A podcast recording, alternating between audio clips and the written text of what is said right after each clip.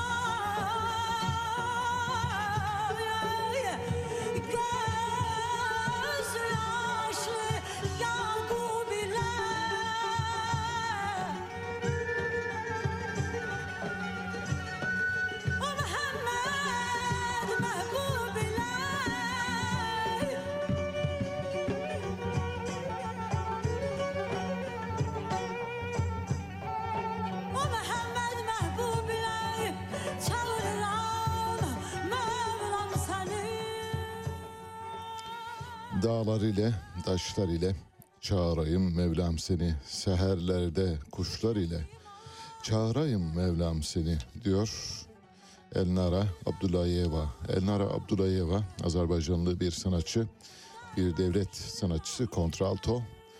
Şu anda dinlemekte olduğunuz parça Yunus Emre'nin bir deyişi, Yunus Emre'nin Tanrı'ya yakarışı bir yakarış içinde söylüyor. Azerbaycanlı sanatçı müthiş bir ses eşiğine sahip. ve devlet sanatçısı ünvanını bir süre önce aldı. İlham Aliyev'in katıldığı bir özel konserle devlet sanatçılığı ünvanı da kendisine bir süre önce verildi. Azerbaycan müziğinde çalgılar Türk müziğindeki çalgılarla benzeşirler ancak benzeşmeyen çalgılar da var. Burada çok baskın olarak duyduğunuz çalgılar var. Mesela yaylı ve telli çalgılardan çetar, tambur, cenk, santur, kopuz, kanun, sitar, ut, kemençe gibi sazlar var. Bunların pek çoğu Türk sazlarında da mevcut. Nefeslilerde de biraz önceki müzikte de duyduğunuz balaman var. Bulban çalıyor, zurna, düdük, nefir, tütek, tulum ve şeypur ve sur çalınıyor. Yunus Emre Türk İslam medeniyetinin büyük isimlerinden biri.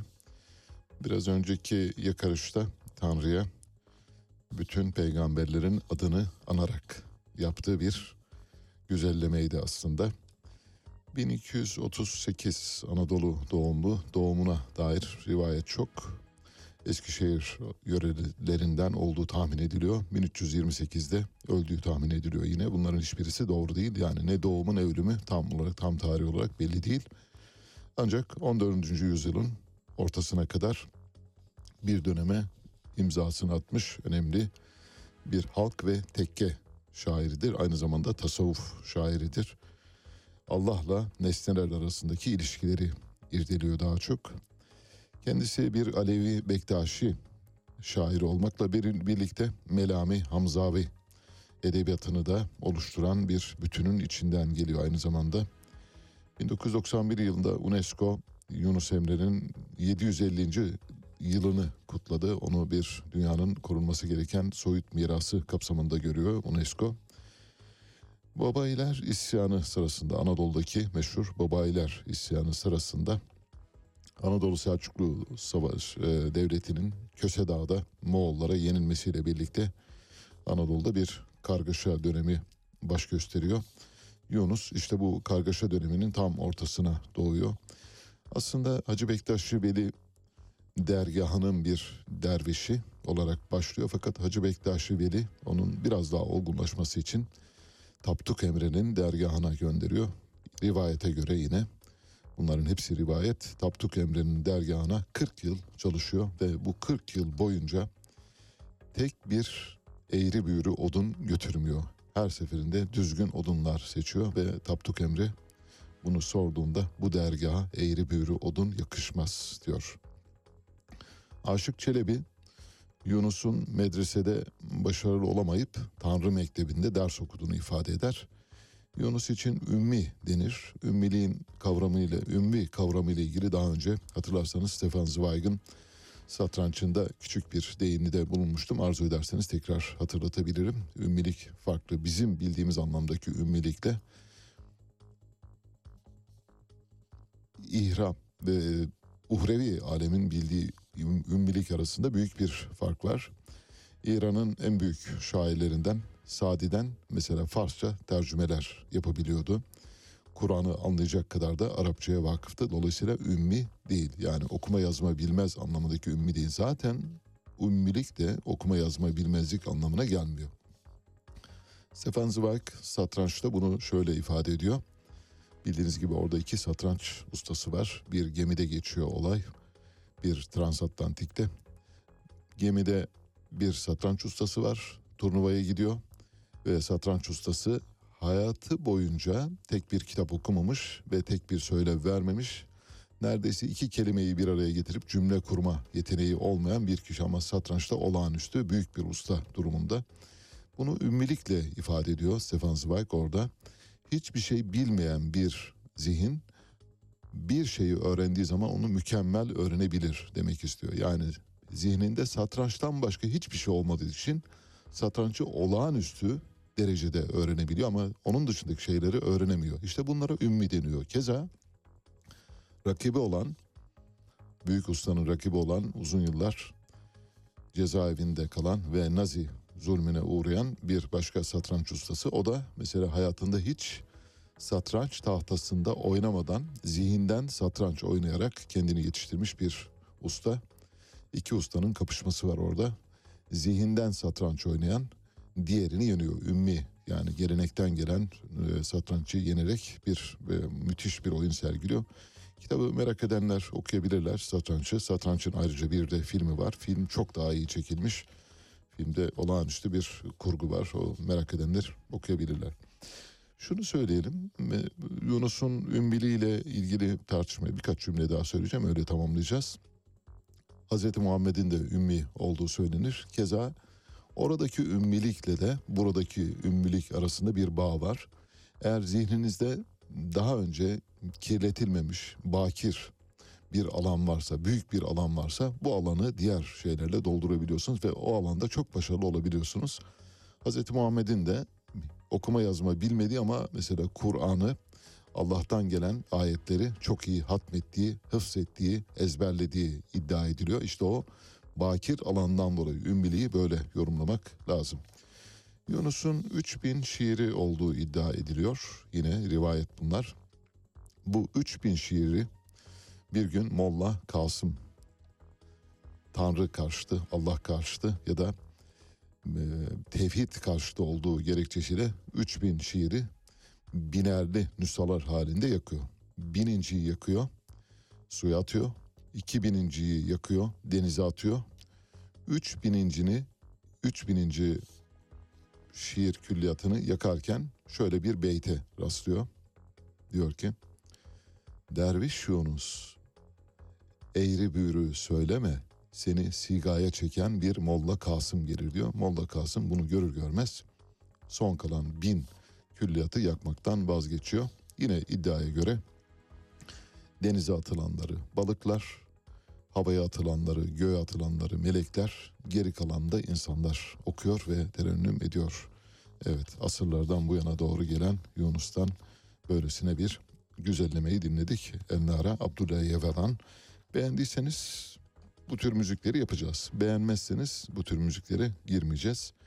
Birazdan bir sona bülbül çalacağız size. 8'e doğru bayılacaksınız öyle söyleyelim. En sonunda da bir Neşet Ertaş uyarlaması var. Gönül Dağı'nı söyleyecek. Günün sözü başlıyoruz. Günün sözü İçişleri Bakanı Süleyman Soylu'ya ait. Şöyle dedi. Haftada ortalama 5000 uyuşturucu satıcısını ve imalat yapanı gözaltına alıyoruz dedi. Hesap meydanda ortada. Haftada 5000 olunca yılda 260 bin. Demek ki 260 bin torbacıyı biliyoruz. Yani her yıl 260 bin torbacı üretiyoruz. Bunları gözaltına alıyor, alıyoruz. Her yıl 260 bin eğer birikimli gidiyorsa yıllar itibariyle 2-2,5 milyon torbacımız var son 10 yılda. Tabii İçişleri Bakanı Süleyman Soylu bunu söylerken yakalıyoruz, başarılıyız anlamında söylüyor. Bu aslında bence şecaat ar- arz ederken sirkatin söyler dedikleri cinsten bir durum. Çünkü belli ki Türkiye'de uyuşturucu çok yaygın. Bu kadar çok insanı gözaltına alıyorsanız demek ki bu kadar çok uyuşturucu kullanımı söz konusu. Bu yüzden özrü kabahatinden büyük bir açıklama olduğu için İçişleri Bakanı Süleyman Soylu'nun bu açıklamasını günün sözü seçtik. Günün bir diğer sözü Cumhurbaşkanı Erdoğan'a ait. Cumhurbaşkanı Erdoğan şöyle dedi. Türkiye ekonomisi göz dolduran bir ekonomi durumuna geldi. Şimdi enflasyonun yüzde 85. Cari açın minimum 50 milyar dolar. Dış ticaret açığının yine bir o kadar olduğunu düşünün. İşsizlikte tek haneli rakamların henüz görülmediğini düşünün. Yediğimiz önümüzde, yemediğimiz arkamızda büyük bir savurganlık var. Ülkede orta sınıf tamamen yok olmuş. Ülke ikiye bölünmüş durumda. Yukarıda bir yüzde ikilik çok zengin tabaka var. Aşağıda yüzde 98'lik yoksul bir tabaka var. Bu şartlar altında Türkiye ekonomisinin göz dolduran bir ekonomiye dönüştüğünü iddia etmek herhalde en hafif deyimle safsatadan ibarettir. Neden diyoruz safsata? Çünkü bir karar var önümüzde daha doğrusu bir girişim var. Bu girişim bize Türkiye ekonomisinin içinde bulunduğu durumu çok iyi anlatıyor. Cezayir BRICS ülkeleri grubuna katılmak için resmi bir başvuruda bulundu. BRICS ülkelerini biliyorsunuz. Brezilya, Rusya, Hindistan, Çin ve Güney Afrika'dan oluşan ülkeler grubuna BRICS ülkeleri diyoruz. ülkeleri bu tür gruplar halinde yöneten bir organizma var. Örneğin G20 var. Türkiye'de G20'nin içinde G7 var. İşte Amerika Birleşik Devletleri, Kanada, Japonya, İngiltere, Fransa, Almanya, İtalya gibi ülkeleri kapsayan bu ülkelere G7 diyoruz. G25 var. G30 var ve G77 var. BRICS de bunlardan bir tanesi bir organik bütün olarak hareket ediyor. Tabii elbette bir Avrupa Birliği modeli gibi çalışmıyor bu modeller. Zaman zaman bir araya geliyorlar. Bir e, forumları var. O forumlarda bir araya gelip sorunlarını konuşuyorlar ve bu sorunların çözümünde ortak hareket etmeye yönelik bir fikir birliği oluşuyor. BRICS de bunlardan bir tanesi. Dünyanın gelişmekte olan en büyük ekonomileri bir arada. Türkiye BRICS'e üye olmak için ya da BRICS kapsamına girebilmek için epey bir uğraştı.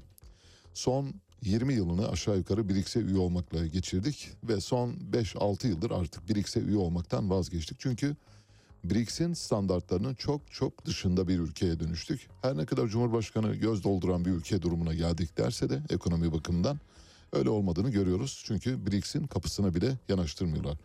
Peki acaba Türkiye'nin kapısından içeri sokulmadığı BRICS'e Cezayir nasıl oluyor da aday olabiliyor derseniz olabiliyor. Çünkü Cezayir ekonomisi böyle sessiz derinden ve ayağa kalkmak üzere olan bir dev görünümünde. Olur mu? Olur. Olabilir. Neden? Çünkü Cezayir ekonomisi o kadar canlı, o kadar diri. Bütün mağrip ülkeleri arasında apayrı bir yere sahip. Bir defa diğer ülkeler kadar çalkantılı bir siyasası yok. Çalkantı içinde değil. Libya gibi değil, Mısır gibi değil, Tunus gibi değil. E, Fas gibi de değil ama Fas'ın durumu çok farklı. Fas'ta bir statüko var. Yani çok fazla böyle destabilize bir ülke olmadığı biliniyor. Ancak Fas çok güçsüz ve zayıf bir ekonomi.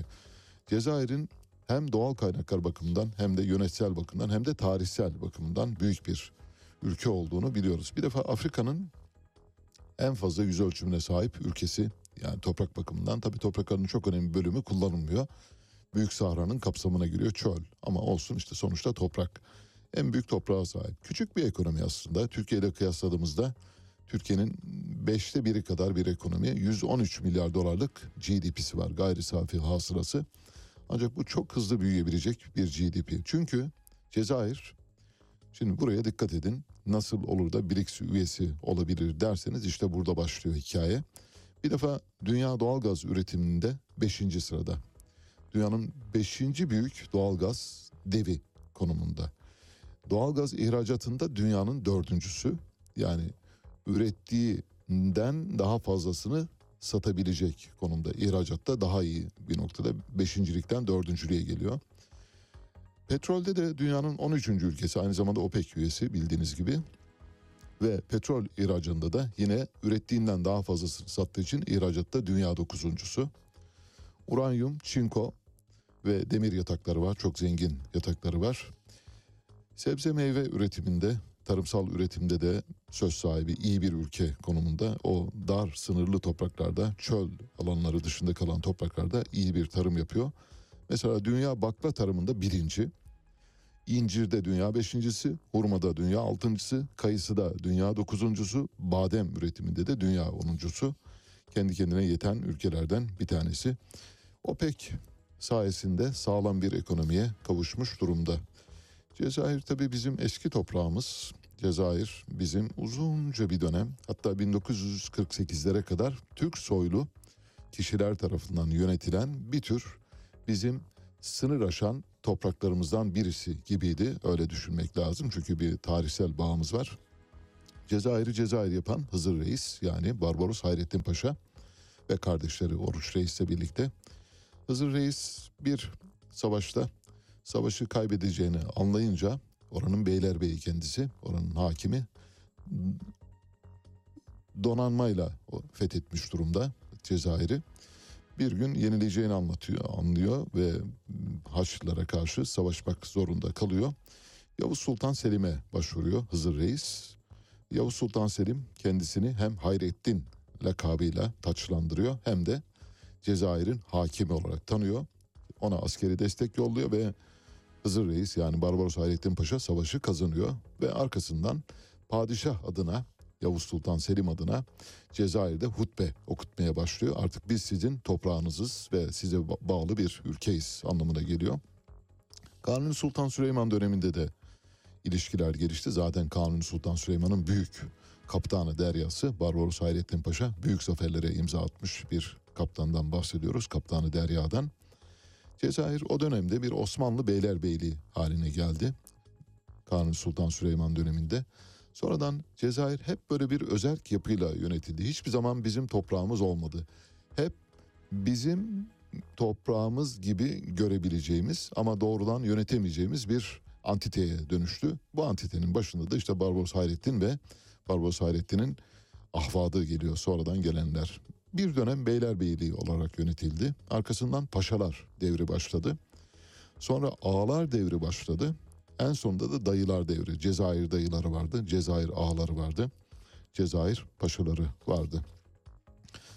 Cezayir'in tabii kendine özgü bu tarihsel geçmişinin ötesinde Cezayir nasıl BRICS üyesi olabilir diye bunu tartışıyoruz. Onun altyapısını kurmaya çalışıyorum şu anda. Bir defa büyük Fransız e, orijinli Cezayir asıllı Fransızlara ev sahipliği yapmış. Onların doğduğu ülke aynı zamanda Cezayir.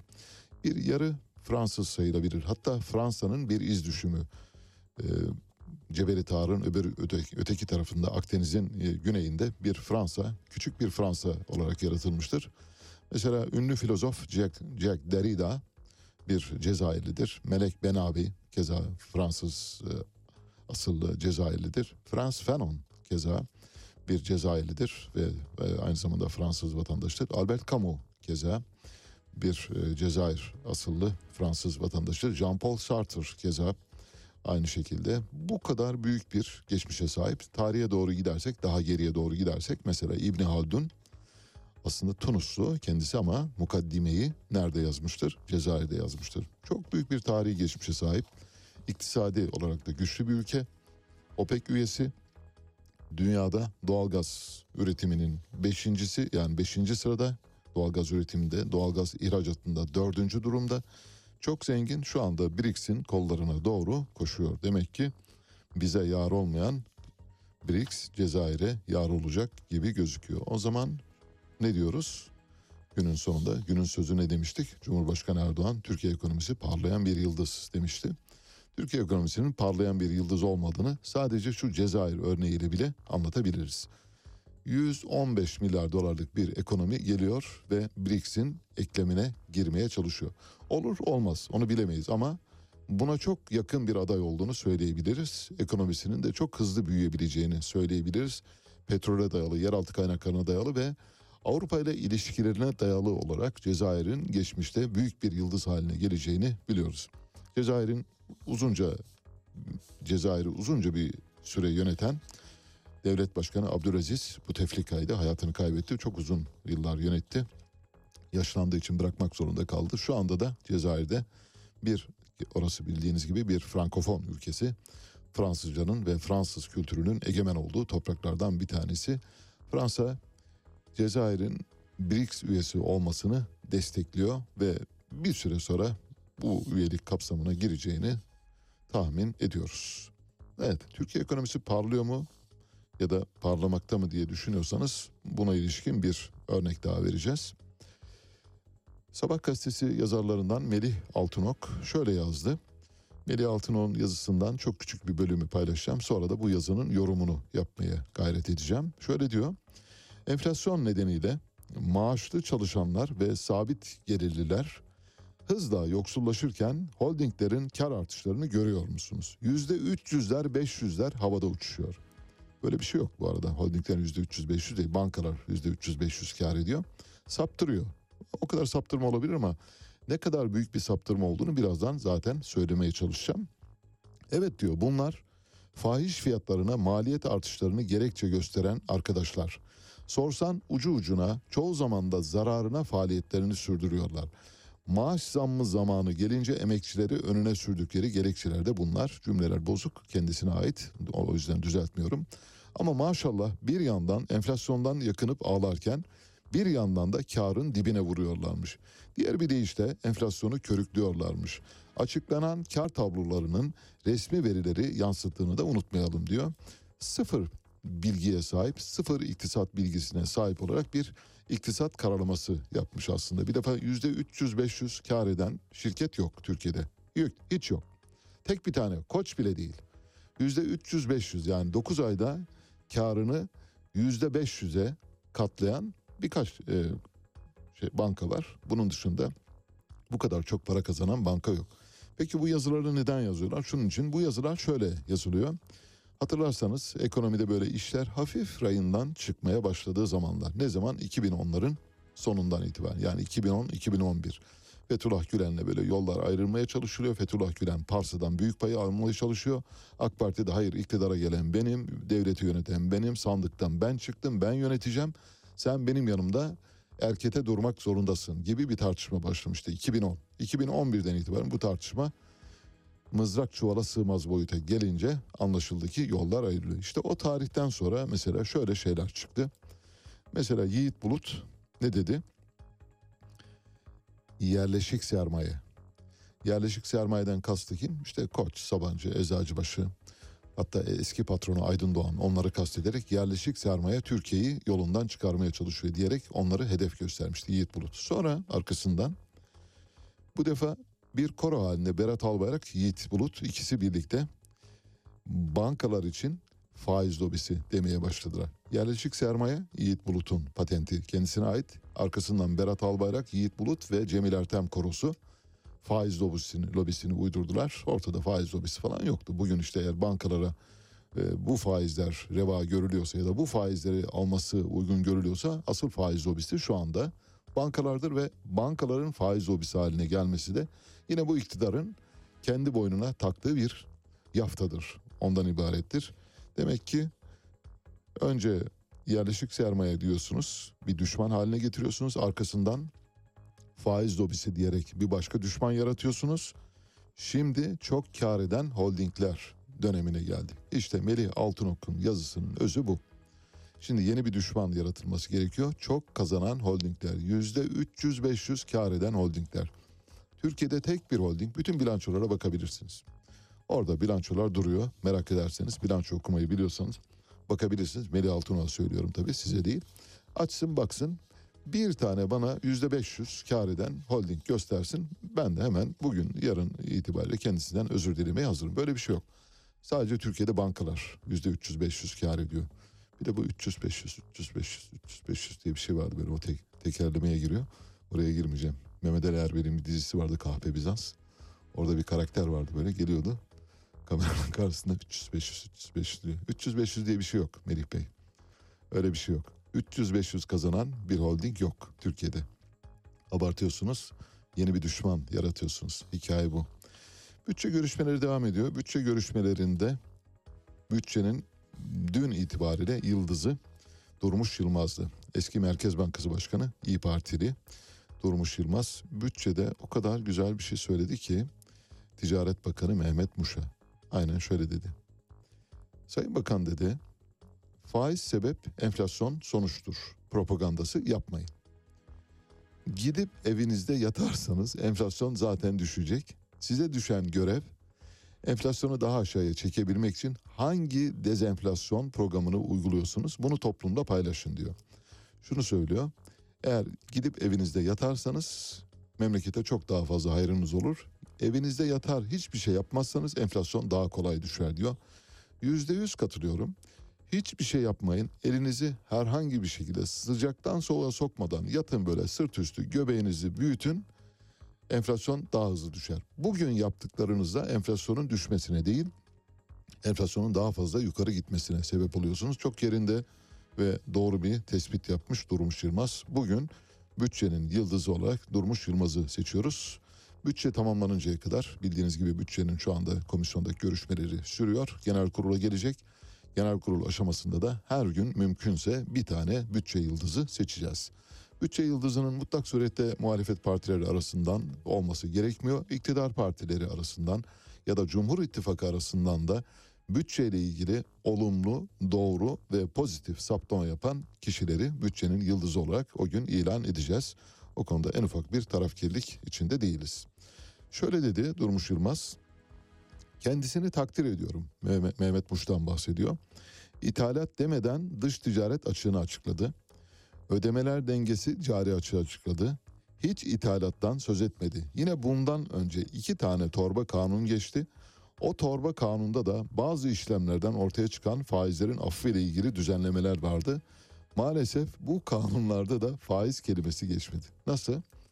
İçinde faiz geçmeden faizden bahsediyorsunuz. Yani cümlede faiz kelimesini kullanmadan. İthalattan bahsetmeden dış ticaretten bahsediyorsunuz. Dış ticaret iki yönlü bir ilişki. İthalat, ihracat. Birini e, koymazsanız, değerlendirme dışı tutarsanız zaten o sadece ihracatı açıklamış olursunuz. Dış ticareti açıklıyorsanız ithalat, ihracat dengesine bakmak zorundasınız. Yani ihracatın ithalatı karşılama oranına bakmak zorundasınız. Durmuş Yılmaz'ın söylediğini bir kez daha teyit ediyoruz. Eğer bugün sayın kabine üyeleri evlerine gider. Bahçede böyle sırt üstü yatarak çay kahve içerek zaman geçirirlerse enflasyon daha kolay düşer. Ama siz müdahale ettiğiniz için, işin başında olduğunuz için ve acemi çaylaklar gibi, başı kesilmiş tavuk gibi oradan oraya koşturduğunuz için maalesef enflasyon her geçen ay biraz daha yukarı gidiyor. Ne demişti Merkez Bankası Başkanı Şahap Kavcıoğlu?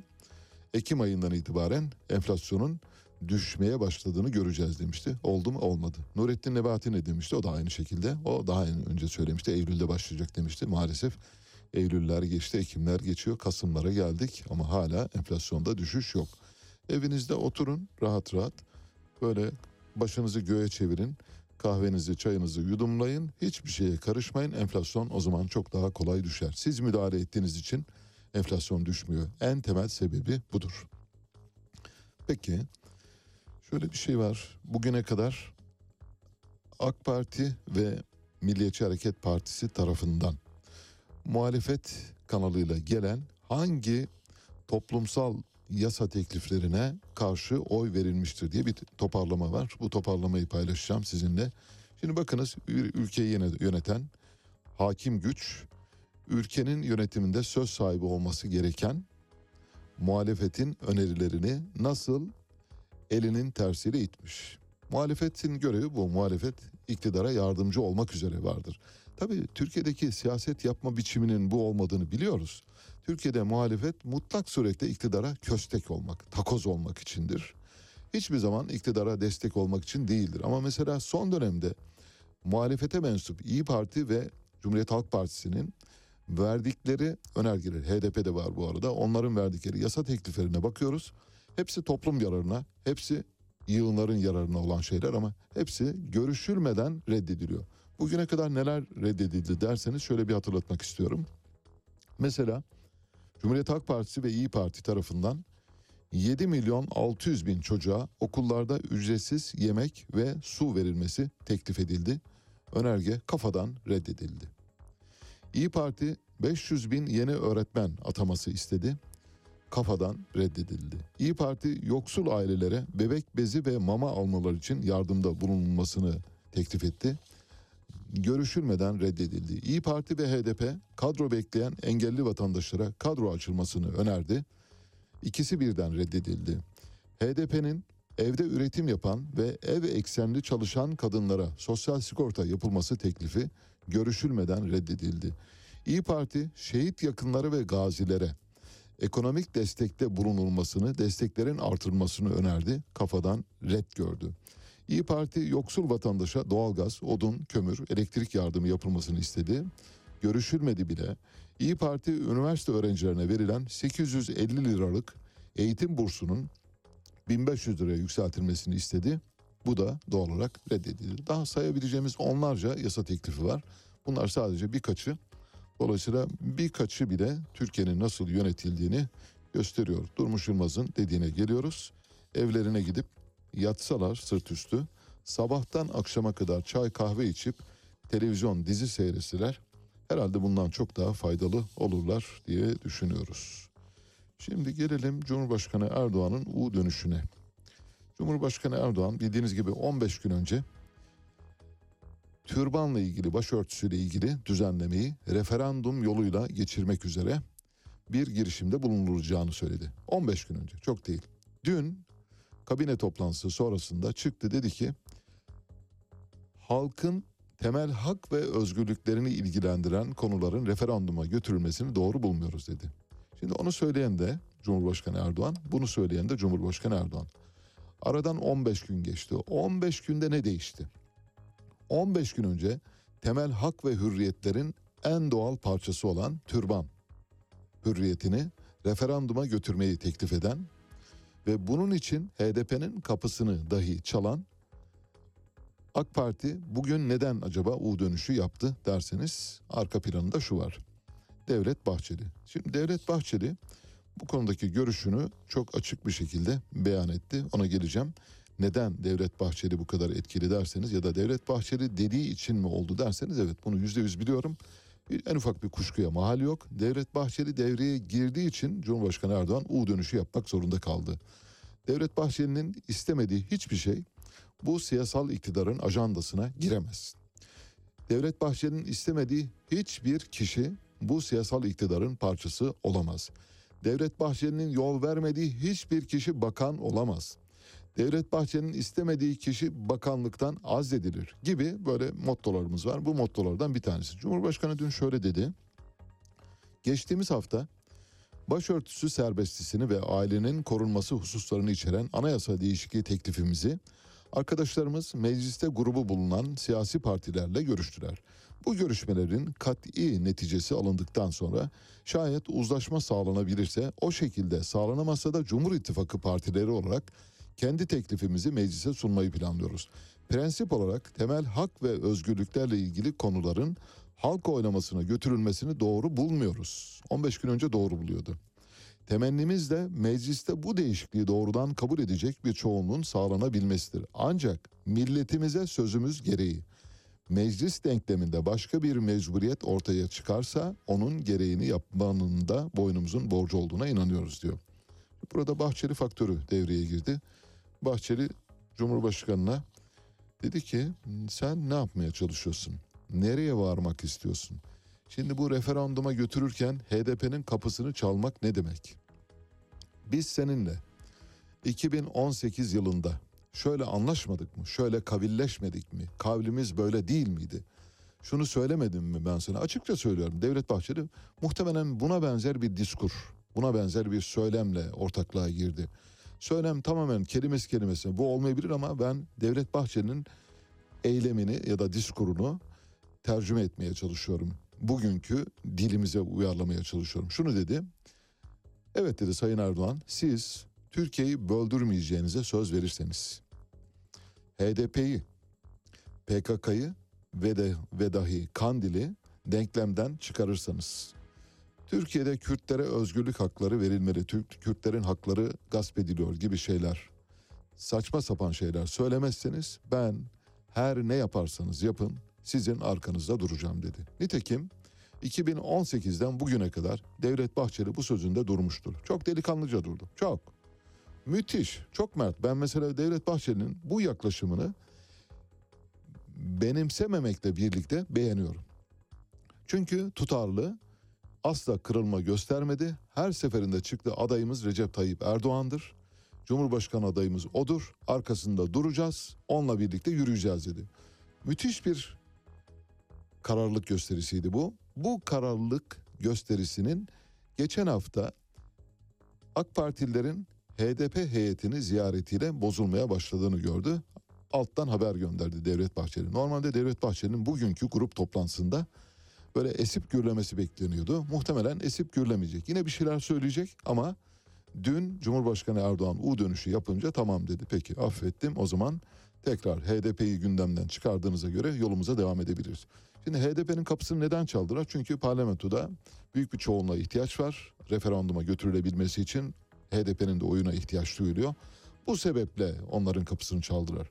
Ancak bu kapı çalmanın Devlet Bahçeli'nin sinirlerinde büyük bir oynama yaratacağını hesaplayamadılar bile. Bu kadar bu kadar e, sağduyudan yoksun bir e, siyasi parti anlayışı olur. Bunun Devlet Bahçeli'nin bütün sinirlerini oynatacağını zaten görüşmeye başladı, başlanıldığı andan itibaren tahmin etmek mümkündü. Bunu tahmin edemediler mi? Ettiler ama test ediyorlar. Acaba Devlet Bahçeli de yumuşar mı diye. Devlet Bahçeli bu konuda yumuşamaz. Söylüyorum size. Devlet Bahçeli'nin tek bir mottosu var. Ahir ömrümde bu ülkeyi böldürmeden eğer öteki dünyaya göçeceksem Devlet Bahçeli bu ülkeyi böldürmedi desinler diye siyaset yapıyor. Partisi küçülmesi pahasına, partisinin kamuoyunda imajının yerle bir olması pahasına, partisinin bütün oy kanallarının İyi Parti'ye akmasını görmesine rağmen Devlet Bahçeli AK Partili olan ittifakını bozmuyor. Çünkü AK Parti ona bir söz verdi. Dedi ki biz Türkiye'yi böldürmeyeceğiz. HDP yok, PKK yok, YPG yok. Hani YPG, PYG diyor ya Cumhurbaşkanı böyle alengirli söylüyor. Nedense önüne öyle metin yazıyorlar okuyor. Halbuki ne gereği var yani böyle YPG, PYG bunlar. YPG'de, PYD'de falan yani Türkçeleştirme. İşte onu böyle yurt dışında kod edildiği zaman abi gördün bak işte adam YPG, pay, PYG. Evet, neyse komik. Böyle şeyler yapıyor. Dolayısıyla şunu diyor konuyu dağıtmayalım. Kendi kendime telkinde bulunuyorum. Diyor ki HDP, PKK, YPG ve PYD ve Kandil ve İmralı denklemde olmadığı sürece senin arkandayım. Net. Bunların birini denkleme soktuğun andan itibaren mesela Suriye Savaşı'nda bunlardan birinin denkleme girmesi an meselesiydi. Orada da dönüş yaptı. Bunlar denklemde yoksa arkandayım sonsuza kadar. İstediğin kadar yolsuzluk yap. İstediğin kadar hırsızlıklara göz yum. İstediğini söylesin muhalefet seninle ilgili ileri geri yolsuzluk, usulsüzlük falan desinler. Her şeye rağmen arkanda duracağım diyor. Bak net söylüyorum. Devlet Bahçeli'nin 2018'de Cumhurbaşkanı Recep Tayyip Erdoğan'a verdiği söz budur. Net. Başka hiçbir amacı yoktur. Bahçeli neden destekliyor? Çok basit. Ülkenin bölünmesini istemiyor. Ülkenin bölüneceği mi var? Vallahi bilmiyoruz. Bölünebilir mi? Vallahi 100 yıldır bölünmeye çalışılıyor. Bölünmüyor. Bugün de bölünemez ama böyle bir korku var. Türkiye'nin bir bölünme korkusu vardır. Türkiye bir bölünme sendromu yaşayan ülkedir. İspanya'nın baskı var, Katalanları var, bölünmüyor. Ee, İngiltere'nin e, İrlandalıları var, İskoçları var, bölünmüyor. Fransalılar, Fransızların Korsikalıları var, bölünmüyor. Aklınıza gelebilecek her ülkenin bir şeyi var, baş ağrısı var. Hiçbiri bölünmüyor, bir tek Türkiye bölünüyor. Çünkü Türkiye çok bölünebilir bir ülke. Ya İran nüfusunun yarısı Azeri, bölünmüyor. Azerbaycan nüfusunun çok önemli bölümü İran sempatizanı bölünmüyor ama Türkiye bölünüyor. Türkiye'nin bir bölünme sem- sendromu var ve bu bir hastalık. Biz bu hastalıktan maalesef kurtulamıyoruz. Bunun bir toplumsal terapiyle de önlenmesi ya da ortadan kaldırılması söz konusu olamaz. Bu yüzden Devlet Bahçeli dün aynen şöyle söyledi. Hazır mısın Onurcuğum? Dedi ki bir dakika bak alırım anahtarını ortada kalırsın. Seni arenada kaplanların önüne atarım parça parça ederler seni.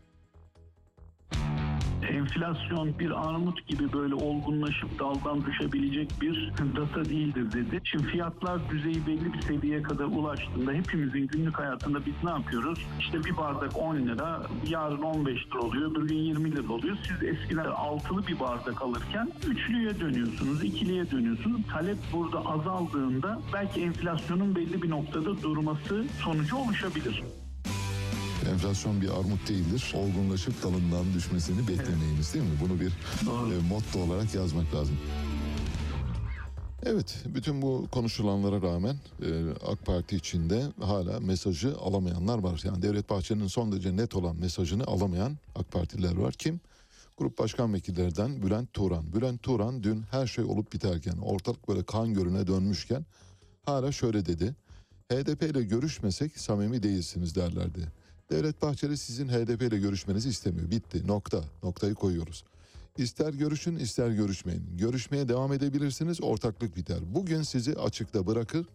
İyot gibi açığa çıkarsınız ve bütün 20 yılın hesabını birkaç ayda vermek zorunda kalabilirsiniz. Birkaç aya bile kalmaz. 3-5 gün içinde 20 yılın hesabını vermek zorunda kalabilirsiniz.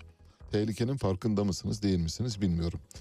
Yine aynı şekilde düşünen bir e, milletvekili var. AK Partili Şanlıurfa milletvekili Cevheri. Yeni bir çözüm süreci neden olmasın diyor. Size bir şey söyleyeyim mi? Hani bir neyse söylemeyeyim bu yayına hoş düşmez, yakışık düşmez. Ayrıca rütük açısından da yani böyle çok kötü bir benzetme var. Onu yapacaktım ama yap- yapmamak için kendimi tutuyorum şu anda. Eğer siz çözüm sürecini birilerinin aklına getirirseniz, birilerinin kulağına kar suyu kaçırırsanız Devlet Bahçeli sizi orta yerde bırakır. Cami yavrusu, cami avlusuna bırakılmış yetime dönersiniz. O gün, o gün biz ne yaptık, nasıl kendimizi bu hale getirdik diye dövünürsünüz. Dizlerinizi, dizlerinizi döver, dövünürsünüz. Eceline susamış bir bence milletvekili eğer bunu devam ettirirse muhtemelen Cevheri ile ilgili Devlet Bahçeli birkaç gün içinde işlem yapacaktır. Yani Cevheri'nin susturulması ya da partiden ihracı bile söz konusu olabilir. Bir şey daha söylerse ihraç kapıda geliyor demektir. AK Partili Yasin Kartoğlu yönetimindeki daha doğrusu Büyük Başakşehir Belediye Başkanı AK Partili Yasin Kartoğlu pazarlık usulüyle bir ihale açtı. Yüklenebilir elektronik kart sistemli yemek hizmeti alım işi. Bu ihaleyi İstanbul Büyükşehir Belediyesi'nin meclis üyesi ve TÜGVA'nın yöneticisi Ömer Faruk Akbulut'un ortak aldığı şirket kazandı. İşte eğer Bahçeli ile yolunuzu ayırırsanız mesela bu bile sizi iktidardan götürmeye yeter. Bakın basit, küçük, sıradan bir ihaleden bahsediyorum. Şu ihale bile sizi götürür. Eğer yolunuzu doğru seçmezseniz. Birleşmiş Milletler Genel Sekreteri Antonio Guterres yakın zamanda dünya nüfusunun 8 milyarıncı üyesinin doğacağını ve dünya nüfusunun yeni bir eşiği geçeceğini söyledi. Antonio Guterres, insanlığın şu anda önünde bir seçim var. İklim Dayanışma Paktı ya da Toplu İntihar Paktı. Vallahi sizi bizi bilmem ama bu 8 milyarıncı üyenin bizde doğacağını tahmin ediyorum. Çünkü Suriyeliler yüksek bir doğum hızına sahipler. Küçük bir haber göstereceğim şimdi size. Fotoğrafı var. Arkadaşlarımız paylaşacaklar. Bildiğiniz gibi Gibi dizisinin e, eksende yayınlanan Gibi dizisinin kahramanı var Feyyaz Yiğit. Feyyaz Yiğit Ölümlü Dünya filmindeki olağanüstü rolüyle parladı. Müthiş bir aktör. Çok olağanüstü. Çok doğal oynuyor. Yani büyük bir sanatçı. Elbette ileriki yıllarda yurt dışında da göreceğiz. Yurt dışı yapımlarda da yer alır diye düşünüyoruz. Mü- müthiş bir oyun kabiliyeti var. Onun bir Gibi'de yayınlanan bir dizisi var. Gibi'ye başladığında ilk dizisiydi. İki tane adam işte bir sokakta duruyorlar ve bir sokakta bir kokoreççi tabelası var. Fakat kokoreççi tabelasında kokoreç diye yazılmamış, kokariç diye yazılmış. Doğrusu bu diyorlar evet kokoreç ve bir kokoreç dükkanı açmaya çalışıyorlar. Giriyorlar içeri sonrasını anlatmayayım. Bu şöylesine bir e, yazıya da konu oldu. ATV'de e, yazılmış bir e, daha doğrusu bir yarışma programında hangisinin yazılışı doğrudur diye yazılmış. A. Kokoreç B. Kokoreç C. Kokriç D. Kokariç. Hangisi doğru Onurcuğum? D. D şıkkı değil mi? Kokariç. Evet. Kokariç diyeceğiz. Almanya'da bir belediye başkanı Peter Feldman. Peter Feldman'ın bir Türk eşi var. Peter Feldman Türk eşine yüksek maaş bağladığı gerekçesiyle bir referanduma gidildi. Yani gayri resmi bir referandumdan bahsediyoruz parti içi. Zübeyde Feldman evlendiği hanımefendi. Fotoğrafları var çok hoş birbirine çok yakışan bir çift. Ve Peter Feldman'la ilgili referandumdan Peter Feldman gitsin diye yüzde 95 oy çıktı. Ve Peter Feldman muhtemelen akşam evde dövünüyordur. Biz ne yaptık? Kendimizi nasıl bu hallere soktuk? Eğer HDP ile flörte devam ederseniz Sayın Cumhurbaşkanı'na sesleniyorum. Feldman'ın durumundan daha beter olabilirsiniz. Sizi bir yere doğru sürükleyebilir. Evet. Saat baş haberlere gideceğiz. Elnara Abdullayev'den size parçalar seçtik. Azerbaycanlı devlet sanatçısı 50'li yaşlarda ve İlham Aliyev'in katıldığı büyük bir konserle devlet sanatçılığı ünvanını aldı. Bir kontralto çok güzel parçalar seçiyor, seviyor daha doğrusu söylüyor. Parçayı seven benim, söyleyen o. Şu anda dinlediğiniz parça meşhur, Türkçe'de de bilinen Sona Bülbül. Sona bülbüller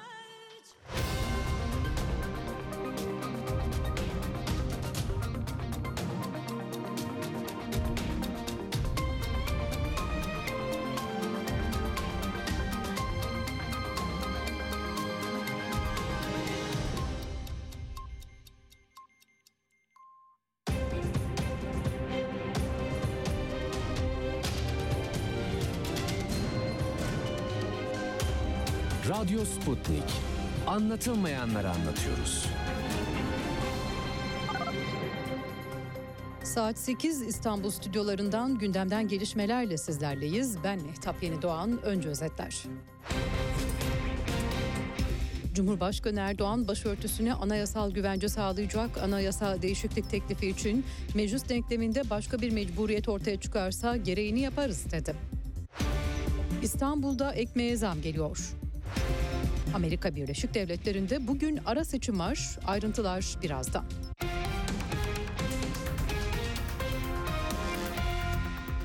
Cumhurbaşkanı Recep Tayyip Erdoğan kabine toplantısının ardından açıklamalarda bulundu. Erdoğan başörtüsünün yasal güvence altına alınmasına yönelik anayasa değişikliğine ilişkin mesaj verdi. Prensip olarak temel hak ve özgürlüklerle ilgili konuların halk oylamasına götürülmesini doğru bulmuyoruz. Temennimiz mecliste bu değişikliği doğrudan kabul edecek bir çoğunluğun sağlanabilmesi. Ancak meclis denkleminde başka bir mecburiyet ortaya çıkarsa onun da gereğini yaparız dedi. Amerika Birleşik Devletleri'nde bugün ara seçim yapılacak. Seçimde Temsilciler Meclisi'nin tamamı, Senato'nun ise üçte biri belirlenecek. Ara seçimlerden önce ABD Başkanı Joe Biden New York'ta, eski Başkan Donald Trump ise Florida'da miting düzenledi. Biden, Cumhuriyetçilerin kazanması durumunda ülkede demokrasinin zayıflayacağını öne sürdü. Trump ise 2024 seçimlerinde aday olabileceğini ifade ederek takipte kalın dedi. İstanbul'da ekmeğe zam geliyor. Ekmek Üreticileri İşverenleri Sendikası Başkanı Cihan Kolivar, Aralık ayı gelmeden İstanbul'da 5 liraya satılan ekmeğin fiyatının 7,5 liraya çıkacağını duyurdu. Kolivar, ruhsatlı fırınlara elektriği ev tipi fiyatına verirlerse bizim maliyetimiz düşer, fırıncı da bir nefes alır, zam yapılmaz dedi. Hazine ve Maliye Bakanlığı bütçe nakit dengesinin Ekim ayında 72.2 milyar lira açık verdiğini duyurdu. Böylece bu yılın ilk 10 ayında toplam 160.3 milyar lira nakit açığı kaydedildi. Öte yandan Ekim ayında hazinenin faiz ödemeleri 59 milyar lirayla rekor seviyeye yükseldi ve Ocak-Ekim döneminde faiz ödemeleri 248 milyar liranın üzerine çıktı. Faiz dışı denge ise Ekim ayında 13.1 milyar lira açık verdi. Merkez Bankası'nın faiz indirimleri kredi kartı faizlerine ihtiyaç kredilerine olduğundan daha fazla etki etti. İhtiyaç kredisi faizleri yıllık %30.88 seviyesinde gerçekleşirken kredi kartı işlemlerinde faiz oranı aylık %1.5'e, gecikme faiz oranı ise %1.83'e geriledi. Bu oranlarla kredi kartlarının borçlanma maliyeti yıllık %19.56'ya, gecikme faizi uygulanması durumundaysa %24.75'e denk geliyor.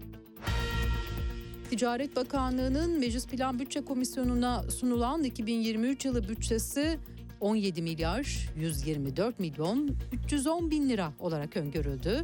Küresel risk ve belirsizliklerin önümüzdeki dönemde daha da artacağının tahmin edildiğini belirten Ticaret Bakanı Mehmet Muş, Avrupa Birliği'ndeki talebin zayıflamaya devam ederek Türkiye'nin ihracatı üzerinde risk yaratmasını beklediklerini ifade etti.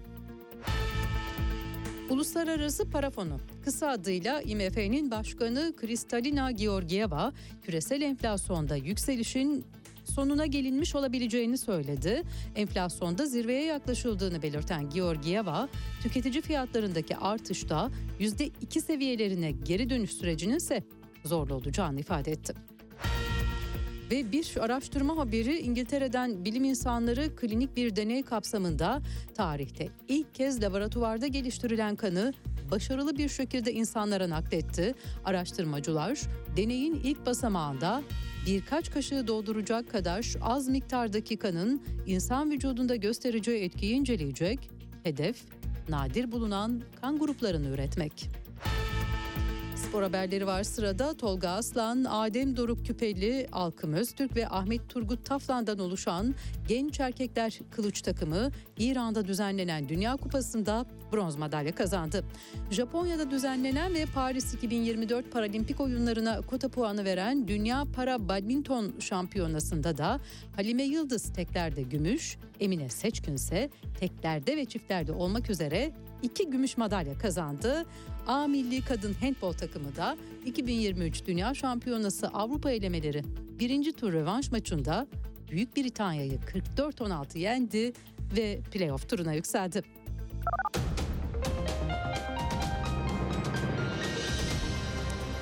Haberleri sunduk. Gelişmelerle tekrar birlikte olacağız. Hoşçakalın. Radyo Sputnik artık dünyanın en çok kullanılan sosyal ağlarından biri olan Telegram'da.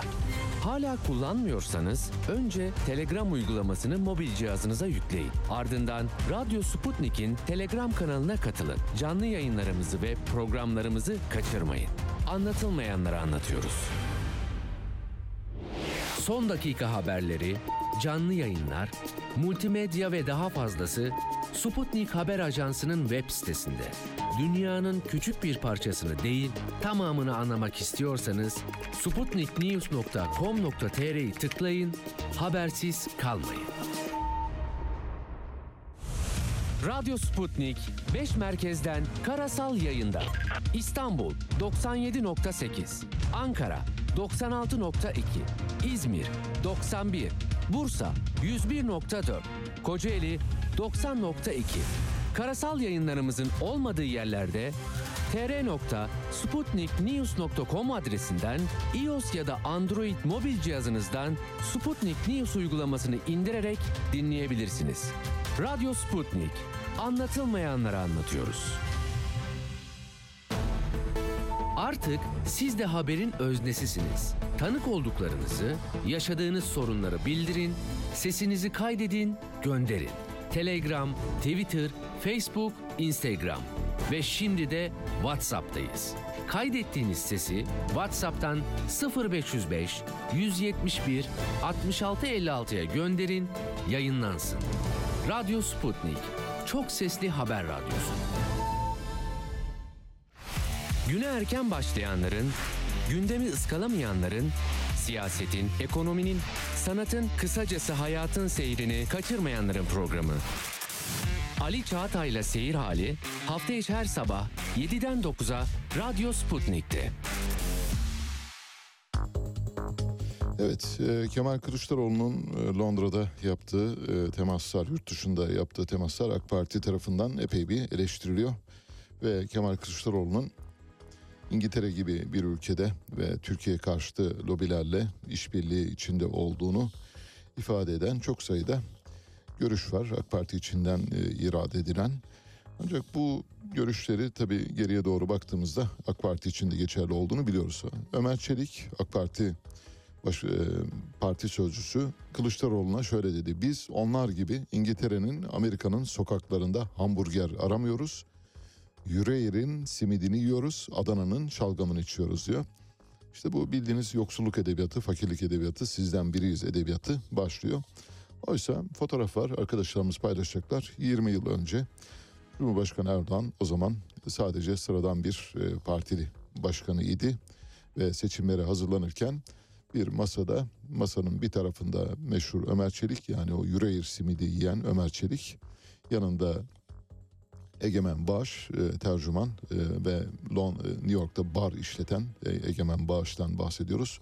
Çikolata kutuları içinde rüşvet alan eski bakandan bahsediyoruz. E, Türkiye'yi e, Çek Cumhuriyeti'nin başkenti Prag'da iftiharla bizi temsil eden Büyükelçimizden bahsediyoruz. Cumhurbaşkanı Erdoğan masanın bir tarafında Ömer Çelik, Egemen Bağış yanında. Karşısında da meşhur George Soros. Demek ki öyle simit falan yenilmiyormuş. Her şey ortada. Geçmişte sizin yaptıklarınızı bugün onlar tekrarlıyorlar. İyi mi kötü mü orasına girmiyorum işin o kısmına. O siyasetin kendi kurgusu içinde giden bir şey ama dün eğer e, siz yapıyorsanız bugün muhataplarınıza bunu söylemeyeceksiniz. Sırça köşkte oturuyorsanız komşunuzun camına taş atmayacaksınız. Ancak burada ne sırça köşk ne de komşu ilişkisi söz konusu. İtalya'da seçimleri kazanan e, Giorgia Meloni hükümeti yetişkin olan erkek göçmenlere İtalyan limanlarını tamamen kapattı. Bundan böyle İtalyan limanlarına gitmek isteyenler artık denize doğru püskürtülecek. Zaten denize doğru sürüyorlar. Yunanistan'da yapıyor, İtalya'da yapıyor bunu, Fransa'da yapıyor. Bütün ülkeler yapıyor. Türkiye dışına. Türkiye bir yol geçen hanı. Herkesi kabul ediyoruz. 90 bin silahı omzunda olmayan sadece silahı olmadığı için yani omzunda tüfeği asıl olmayan genç askerlik çağında 90 bin CIA işbirlikçisi Afgan'ı aldık. Sınırlarımızdan ellerini kollarını sallayarak geldiler. Cumhurbaşkanı Erdoğan'ın Gaziantep'te hafta sonu yaptığı Gazi Ray açılışı bildiğiniz gibi orada bir raylı sistem kuruluyor. Raylı sistem tamamlanamadığı için, vagonları temin edilemediği için Ankara'daki tramvay, e, devlet demiryollarına ait tramvaylar boyanarak Gaziantep'e getirildi ve Gaziantep Gaziray üzerine yazıldı. Bu sadece bu değilmiş eksik olan. Meğer Gaziray'ın hatları da eksikmiş. Pek çok yerde hatlar yapılmamış. Çünkü törene gelenler oradan maça gitmek için, stada gitmek için harekete geçtiklerinde, yola çıktıklarında baktılar ki önlerinde hafriyatlar var. Hendeklerden geçerek gitmek zorunda kaldılar. Hiçbir şey tamam değil. Na tamam bir açılıştan bahsediyoruz. Gaziantep'in ulaşım sorununu büyük ölçüde rahatlatması beklenen Gazi Ray'ın ba- bazı istasyonlarındaki bağlantı yollarının da tamamlanmadığı ortaya çıktı diyor haber. Kalyon Stadyumuna gitmek isteyen taraftarlar kendilerini tepelerin arasında buldu. Cumhurbaşkanı Erdoğan binlerce vatandaşın katılım gösterdiği törende ilk kez e, bu açılışı yapmıştı ve Gazi Ray'ın hizmete girdiğini ilan etmişti. Gazi Ray sadece bir istasyon giderek durdu herhalde başka türlü olamaz hem de emanet vagonlarla, emanet lokomotiflerle gitti. Amerikan Senatosu'nun kaderi Doktor Mehmet Öz'e bağlı. Mehmet Öz eğer ara seçimleri kazanırsa büyük ihtimalle Senato'da çoğunluk Cumhuriyetçilere geçecek. Bak Mehmet Öz'ü önemsemiyordunuz. Adam şu anda Amerika'nın tarihini belirliyor. Birleşik Devletler'in tarihi yeniden yazılıyor. Kim üzerinden? Mehmet Öz üzerinden. Mehmet Öz kim? Obama'nın yılancı dediği, yılan satıcısı dediği yani Cinci Hoca dediği Mehmet Öz üzerinden yeniden yazılıyor. Bildiğiniz gibi Amerika'da Temsilciler Meclisi seçimi var. Senatonun da üçte biri yenilenecek. Senatoda şu anda durum pat. Yani işte e, başkan yardımcısının e, oyuyla e, şu anda demokratlar e, önde gözükmekle birlikte her an e, cumhuriyetçilerin kazanma ihtimali var. Bu seçimde herhalde cumhuriyetçiler e, galebe çalacaklar gibi gözüküyor. Gigi Hadid Elon Musk'ın Twitter'ı satın alması yüzünden hesabını silmiş. Bu tam tavşanla dağ hesabı. Yani siz hesabını sildiniz Elon Musk kararlar bağlayacak değil herhalde Gigi Hadid. Gigi Hadid bence konuşulmak için böyle bir vesile buldu. Yani kendini oyuna dahil etmek için böyle şeyler deniyorlar. Onların işte ajansları böyle şeyler yaptırıyor. Bunu yaparsanız sizden herkes bahseder diyorlar. Bu bir kurgu ve bir propaganda kampanyanın parçası. Finlandiya Cumhurbaşkanı Finlandiya'nın kendi topraklarında nükleer silah konuşlandırmayacağını söyledi. İşte aklı başında bir devlet yöneticisinin yapması gerekenlerden bir tanesi. Çünkü NATO üyesi olacağız ama nükleer silah konuşlandırmayacağız diyorlar. Elbette nükleer silah konuşlandırıp konuşlandırmamak sizin elinizde değil. NATO üyesi olduktan sonra pasaportu veriyorsunuz bir defa Amerikan'ın eline. Amerika alıyor o pasaportu istediği gibi kullanıyor. İstediği gibi kullanıyor, sayfalarını yırtıyor ya da fotoğrafınızı değiştiriyor. Her şeyi yapabilir. Siz bugün öyle diyebilirsiniz ama yarın nükleer silahları konuşlandırabilir. Starbucks Türkiye'de çay satışına başlıyor. Şöyle duyuruldu haber. Türkiye'de 2003'ten bu yana faaliyet gösteren kahve zinciri Starbucks menüsüne Rize çayını ekledi. Geçtiğimiz dönemde menüsüne Türk kahvesini de dahil eden marka bu kez müşterilerinin karşısına 400 mağazasında sunacağı özel harmanlı demleme Türk çayıyla çıkıyor. Bu çok geç kalmış bir haber çünkü Starbucks'ın bu yaptığını Cafe Nero yıllardır yapıyor neredeyse. Cafe Nero'nun kahve dükkanlarına uğrarsanız orada Türk kahvesi de var, çay da var, her şey var. Yıllardır neredeyse satılıyor ama Cafe Nero reklam yapmayı sevmediği için ya da bilmediği için Starbucks reklamı yapmayı çok iyi bildiği için Türk çayı satıyoruz diye Türk çayı var. Pek çok kahvecide satılıyor. Yeni bir şey değil. Cafe Nero'ya gidenler göreceklerdir. Türk Hava Yolları'nda Türk Hava Yolları yönetimi personele yıl sonu itibariyle verilecek buna bonus diyoruz yani ikramiye ikramiye miktarlarını belirledi. Şöyle kabin memurlarına 60 bin lira yıllık, uzman altı personele 40 bin lira yine yıllık, uzman personele 50 bin lira, kabin amirlerine yani hosteslere, hosteslerin şefine 70 bin lira, müdür ve yardımcı pilotlara 150 bin lira, kaptan pilot ve başkanlara da daire başkanlarına da 200'er bin lira yıllık prim ödemesi yapılacak. Yerinde doğru bir uygulama herkese yapıldığı takdirde ayrımsız kayırma olmaksızın yapıldığı takdirde bu tür e, ücretlendirmelerin bu tür e, kazanımların doğru olduğunu düşünüyoruz. Türk Hava Yolları yönetimini bu kararından dolayı kutluyoruz. Keşke daha fazla olsaydı çünkü hak ettiklerinden daha azını alıyorlar olabilir. Emmanuel Macron ele verir talkını kendi yutar salkımı benzeri bir şeyde bulunuyor. Diyor ki asıl siz emperyalist arıyorsanız Afrika için söylüyor. Türkiye, Çin ve Rusya'ya bakın diyor. Asıl emperyalistler onlar diyor. Şimdi Fransızların elinden Cezayirlerin hikayelerini dinlemeye kalksak, Tunusluların hikayelerini dinlemeye kalksak, Libyalıların, Moritanyalıların, Malililerin, fil dişi sahillerindeki insanların hikayelerini dinlemeye kalksak ömrümüz yetmez. O kadar büyük mezaleminiz var Afrika'da. Ama siz kalkıp Türkiye, Çin ve Rusya'yı emperyalist olmakla suçluyorsunuz. Halt ediyorsunuz. Mr. Monsieur, Monsieur, Monsieur Macron halt ediyorsunuz. İspanya'da bir köy fotoğrafı da var arkadaşlarımız paylaşacak. 260 bin euroya satışa çıkarıldı. Ben bu haberin uydurma olduğunu düşünüyorum ama paylaştım sadece. 260 bin liraya orada bir köy olacak ve orayı bir Türk gidip şimdiye çoktan kapatmayacak. Bu mümkün değil. Eşyanın tabiatına aykırı. 260 bin euro herhangi bir orta çaplı Türk iş insanında vardır. Yani çok büyük bir para değil. Bir de yani köyü görseniz ama köy de köy değil. Böyle 44 tane ev, kilise, otel, bar, jandarma kışlası, dağların arasında ormanların bağrında bir köyden bahsediyoruz. Bir tarafı Lebiderya, öbür tarafı orman olan bir yerden bahsediyoruz. 260 bin lira bence uyduruk bir haber. Ama Türk medyası üzerine gittiği için bendeniz sadece paylaşmak istedim. Böyle bir şey olamaz. 260 bin liraya e, kapısını alamazsınız oradaki evlerden birinin. Evet hazır mısınız? Şimdi çok kanlı canlı heyecanlı bir yere geliyoruz. Dün bir televizyon programına çıktı. Ekmek Üreticileri Sendikası Başkanı. Kendisi Cihan Kolivar. Ben Cihan Kolivar'ın böyle hafif geriye doğru Cemazül Evvel'ini de bir araştırdım bu haberi yaparken. Kimdir, necidir, acaba bugüne kadar nelere imza atmıştır derseniz onları da buldum. Onları da dinleteceğim. Hem ses kayıtları var hem hikayesiyle ilgili böyle kimi ufak e, gözden kaçmış detaylar var. Bence yeni bir e, Aysun Kayacı yetişiyor şu anda. Yeni bir Aysun Kayacı var. Eril bir Aysun Kayacı erkek. Aysun Kayacı'nın erkek versiyonu geldi aramıza. Televizyon programında ekmek fiyatları tartışılıyor. Ekmek tartışılıyor. Şöyle dedi Cihan Kolivar. Ekmek Sanayicileri Sendikası Başkanı. Yani bütün fırınların fırın iş, işletmelerinin işletme sahiplerinin sendikası var. Bir de işçilerin sendikası var o ayrı. İşletme sahiplerinin sendikasının başkanı olan Cihan Kolivar dedi ki ekmek ap- aptal to- toplumların gıdasıdır. Dolayısıyla Türkiye eğer aptal olmasaydı zaten bu 20 yıl bu iktidar başımızda durmazdı dedi. Dehşet verici. Bir dinleyelim. madem bunu siz ekmeğe temel gıda maddesi sayıyorsunuz ki ben öyle saymıyorum.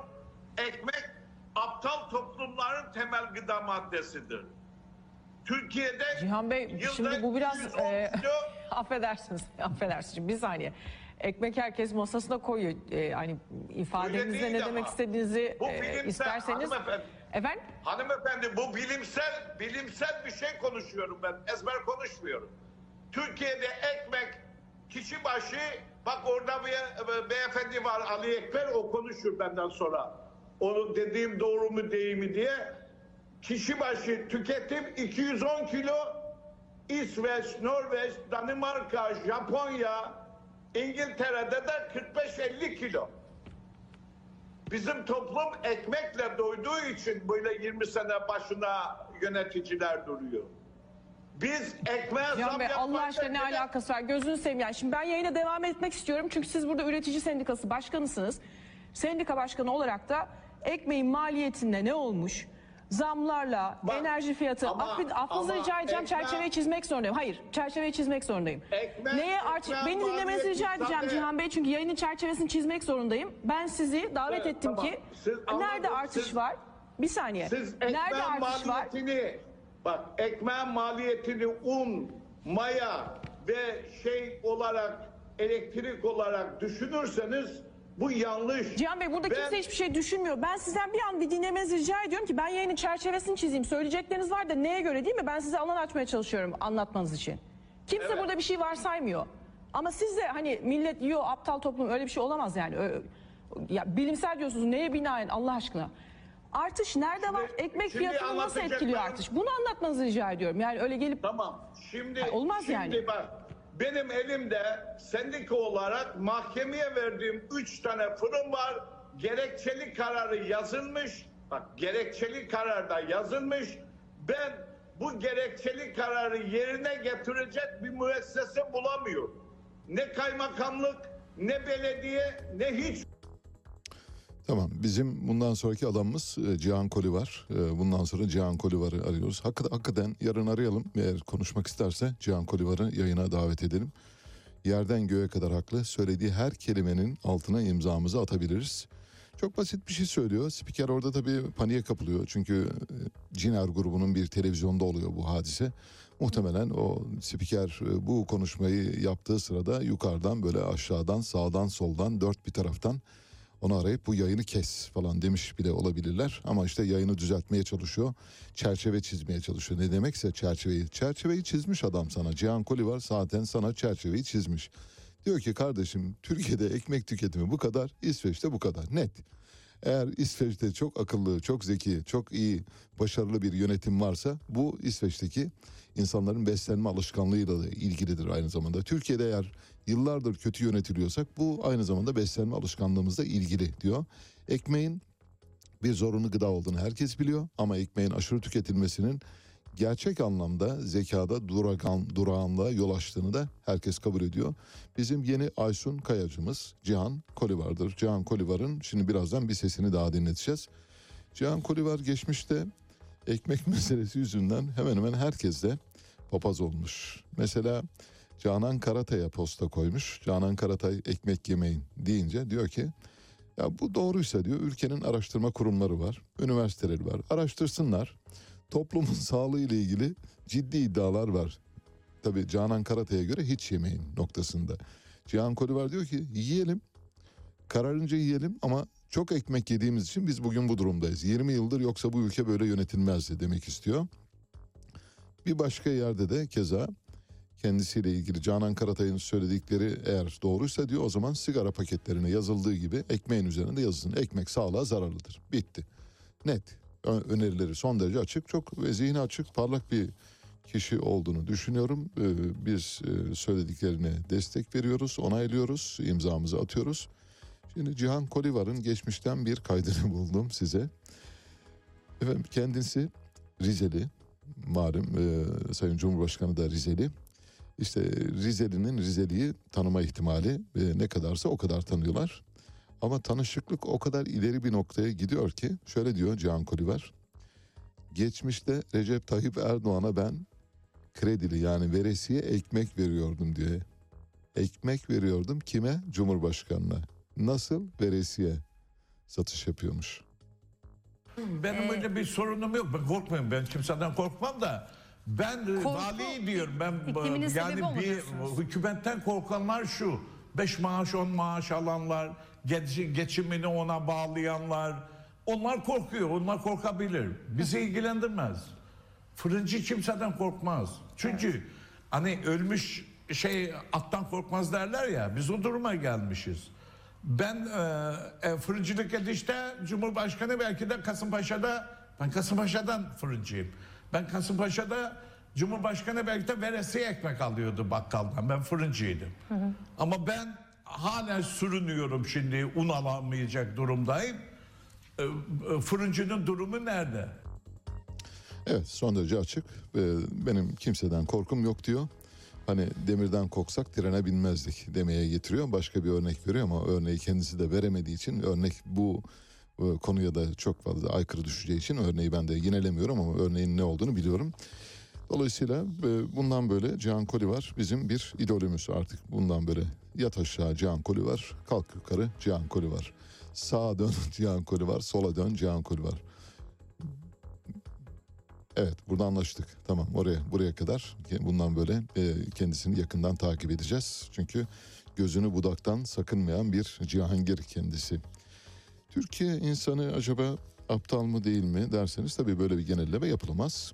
Ama Türkiye'de aptallık derecesinin geldiği noktalar acaba sıradan insanlara özgü müdür derseniz hayır. Bunun sıradan insanlara özgü olmadığını biliyoruz. Nereden biliyoruz? Bitlis'te bildiğiniz gibi bir sokak köpeği tarafından iki çocuk ısırıldı.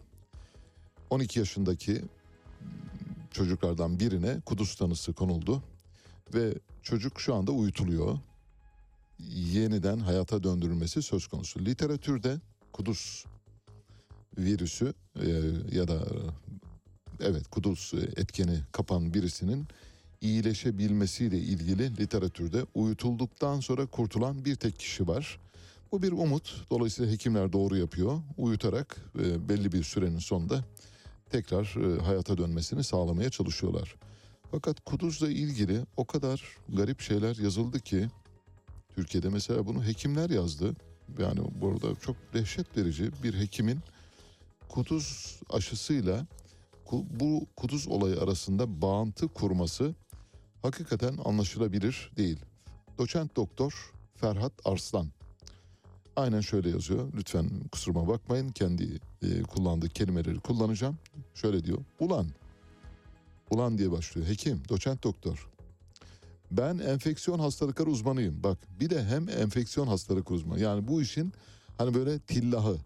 Hani derler ya bize bu işin tillahını getirin. İşte bu işin tillahı bu. Enfeksiyon hastalıkları uzmanı. Şöyle devam ediyor. Biri bana açıklasın bakalım. Kuduz olan çocuk 17. günde nasıl yaşıyor? Bir defa çocuk 17. günde yaşamıyor. Çocuk belli bir sürenin sonunda uyutuldu. Yaşayıp yaşamadığını bilmiyoruz. Hayata döndürüle, döndürülemeyeceğini de bilmiyoruz. 17. gün bir defa eksik bilgiye sahipsiniz. Bilgi sahibi olmadan fikir sahibi olarak yazıyorsunuz hekim olarak. Kuduz olan çocuk 17. günde nasıl yaşıyor diyor. Bir şey daha söylüyor. Ulan yine bir rezil aşı pazarı mevzu bu. Biz de bağırıp duralım diyor. Demek ki neymiş? hekim, enfeksiyon hastalıkları uzmanı Ferhat Aslan doktor, doktor yani, yani enfeksiyon hastalıkları uzmanı bunu söylüyor. Sıradan basit bir vatandaş söylemiş olsa cahil dersiniz. Hiçbir şey bilmiyor, görmemiş. Olabilir, normal dersiniz. Bunun bir aşı pazarlama taktiği olduğunu söylüyor. Kuduz aşısı taktiği. Yani insanların işte bununla paniğe kapılıp bir defa kuduz aşısı böyle her önüne gelene yapılmıyor. Mesela grip aşısı gibi değil yani gribe karşı korumak amacıyla Zaten virütük aşıların hiçbirisi koruma sağlamıyor. Onu geçiriyor. Onu geçelim bir kenara koyalım. Vi- vi- Virütük bir hastalığın bir grip aşısı gibi önceden yaparak koruma sağlamıyor. Kuduz aşısı ancak bir hayvan ya da bir e, canlı tarafından bu bir böcek de olabilir. Isırıldığınız takdirde ve kuduz e, virüsünün e, bünyenize girdiğinin tespit edilmesi halinde size kuduz aşısı ve kuduz serumu uygulanıyor. Belli bir sürenin sonunda uygulandığı takdirde hastalığı e, atlatabiliyorsunuz. O süreyi geçirdiğiniz takdirde kuluçka süresini geçirdiğiniz takdirde atlatamıyorsunuz ve kudurarak ölüyorsunuz. Şimdi bir hekimin bunları yazabilmesi için hakikaten izandan, bilgiden yoksun olması lazım. Bir kez daha okuyorum yorumsuz olarak. Kendisi doçent doktor Ferhat Arslan. Ulan ben enfeksiyon hastalıkları uzmanıyım. Biri bana açıklasın bakalım kuduz olan çocuk 17. günde nasıl yaşıyor? Ulan yine bir rezil aşı pazarlığı mevzusu bu. Biz de bağırıp çağırıp duralım diyor. Bunun bir aşı pazarlama yöntemi olduğunu düşünen bir hekimden bahsediyoruz. O çerçevede yazan başka isimler de var. Mesela sıradan bir vatandaş muhtemelen kim olduğunu bilmiyoruz ama hekim değil herhalde. Şöyle diyor, işin e, nerelere vardığını yani cinci hocalara emanet edilme noktasına doğru gittiğini görüyoruz. Şöyle diyor, klasik başka bir modern tıp yalanı. Kuduz, pastör ve kuduz aşısı. Kuduz hastalık taşıyan şeytanların hayvan ve insan arasında gidip geldiğine inanılan eski zamanlardan bir inançtı. Demek istiyor ki böyle bir hastalık yok. Yani kuduz diye bir hastalık yok. Böyle bir inanç varmış. Biz bunu pastör aşıyı buldu ve pastörün aşıları satılsın diye biz bunu hastalık haline getirdiğimizi iddia ediyor. Daha önce beyin kanaması geçiren pastör bu hurafeyi para kazanma hastalığına dönüştürdü. Görüyor musunuz pastör? Doktor Bruet aslında kuduz aşısının sadece bir sahtekarlık değil zararlı olduğunu da kanıtlamıştır. Kuduz aşısının kullanımı puanlıyor ve aşılanmanın hastalık yaydığını belirtiyor. Kuduz aşısının satışını bir tuzak sayacak kadar ileri gidiyor. Demek ki kuduz aşısı yapmak bir hastalık olarak kabul ediliyor. Şimdi kuduzla ilgili literatürde ne var derseniz bizim e, enfeksiyon hastalıkları uzmanı Anlı Şanlı Ulan diye konuşan ekme, enfeksiyon hastalıkları uzmanının bilmediği bir şeyler var bence. Bir defa e, şarbon tavuk kolerası gibi hastalıklar için ilk aşıyı bulan Pasteur, Louis Pasteur 1882'de. Sonra kuduz virüsü verilen bir tavşanın omuriliğini kurutuyor ve kurutulan bu omurilikten kuduz aşısı elde ediyor. Onu kültür vasatında yani kültür ortamında çoğaltıyor ve kuduz aşısına dönüştürüyor. Hastalığın kuluçka süresi 8 gün. En erken 8 gün yani virüs vücudunuza girdikten sonraki 8. günden itibaren hastalık emareleri gözükmeye başlıyor. 2 yıla kadar sürebiliyor bu arada. Bunu da belirtelim. Mesela o doçent doktor Ferhat Bey'in bilmediği şeylerden biri de budur. Ortalama 40 gün hastalığın kuluçka süresi. Hani derler ya 40 günde delirdi derler. İşte o kutuza ortalamayı bilerek. Halk biliyor bunu. Bakın halk 40 günde delirme olduğunu literatür bilgisine dayalı olmaksızın biliyor. Bu evrede yani bu kuluçka devresinde kuduz aşısı ya da antiserumu yapılırsa hastalık belirti vermeden önlenebilir. Aşının gayesi vücutta çabuk ve yüksek seviyede antikor meydana getirip virüsün nötralize edilmesidir. Klinik belirtiler çıktıktan sonra aşıdan fayda beklenemez. Şimdi uyutulan çocuğun klinik belirtileri ortaya çıktığı için artık aşı fayda etmeyeceği için çocuk uyutuluyor. Uyutularak hayata döndürülen bugüne kadar literatürde tespit edilmiş bir tek vaka var. Bir tek vakayı iki yapabilmek için uğraşan hekimler var. Öbür tarafta da ulan diye konuşan bir enfeksiyon hastalıkları uzmanı var. Nasıl? Tercih sizin. Yani şimdi gel Cihan Kolivar'a hak verme. Cihan Kolivar'ın söylediklerine hak vermezlik etmeyiniz. İnsanlara hastalığın bulaşmasının aracı işte köpekler ağırlık olarak. E, Kediler de var aynı şekilde.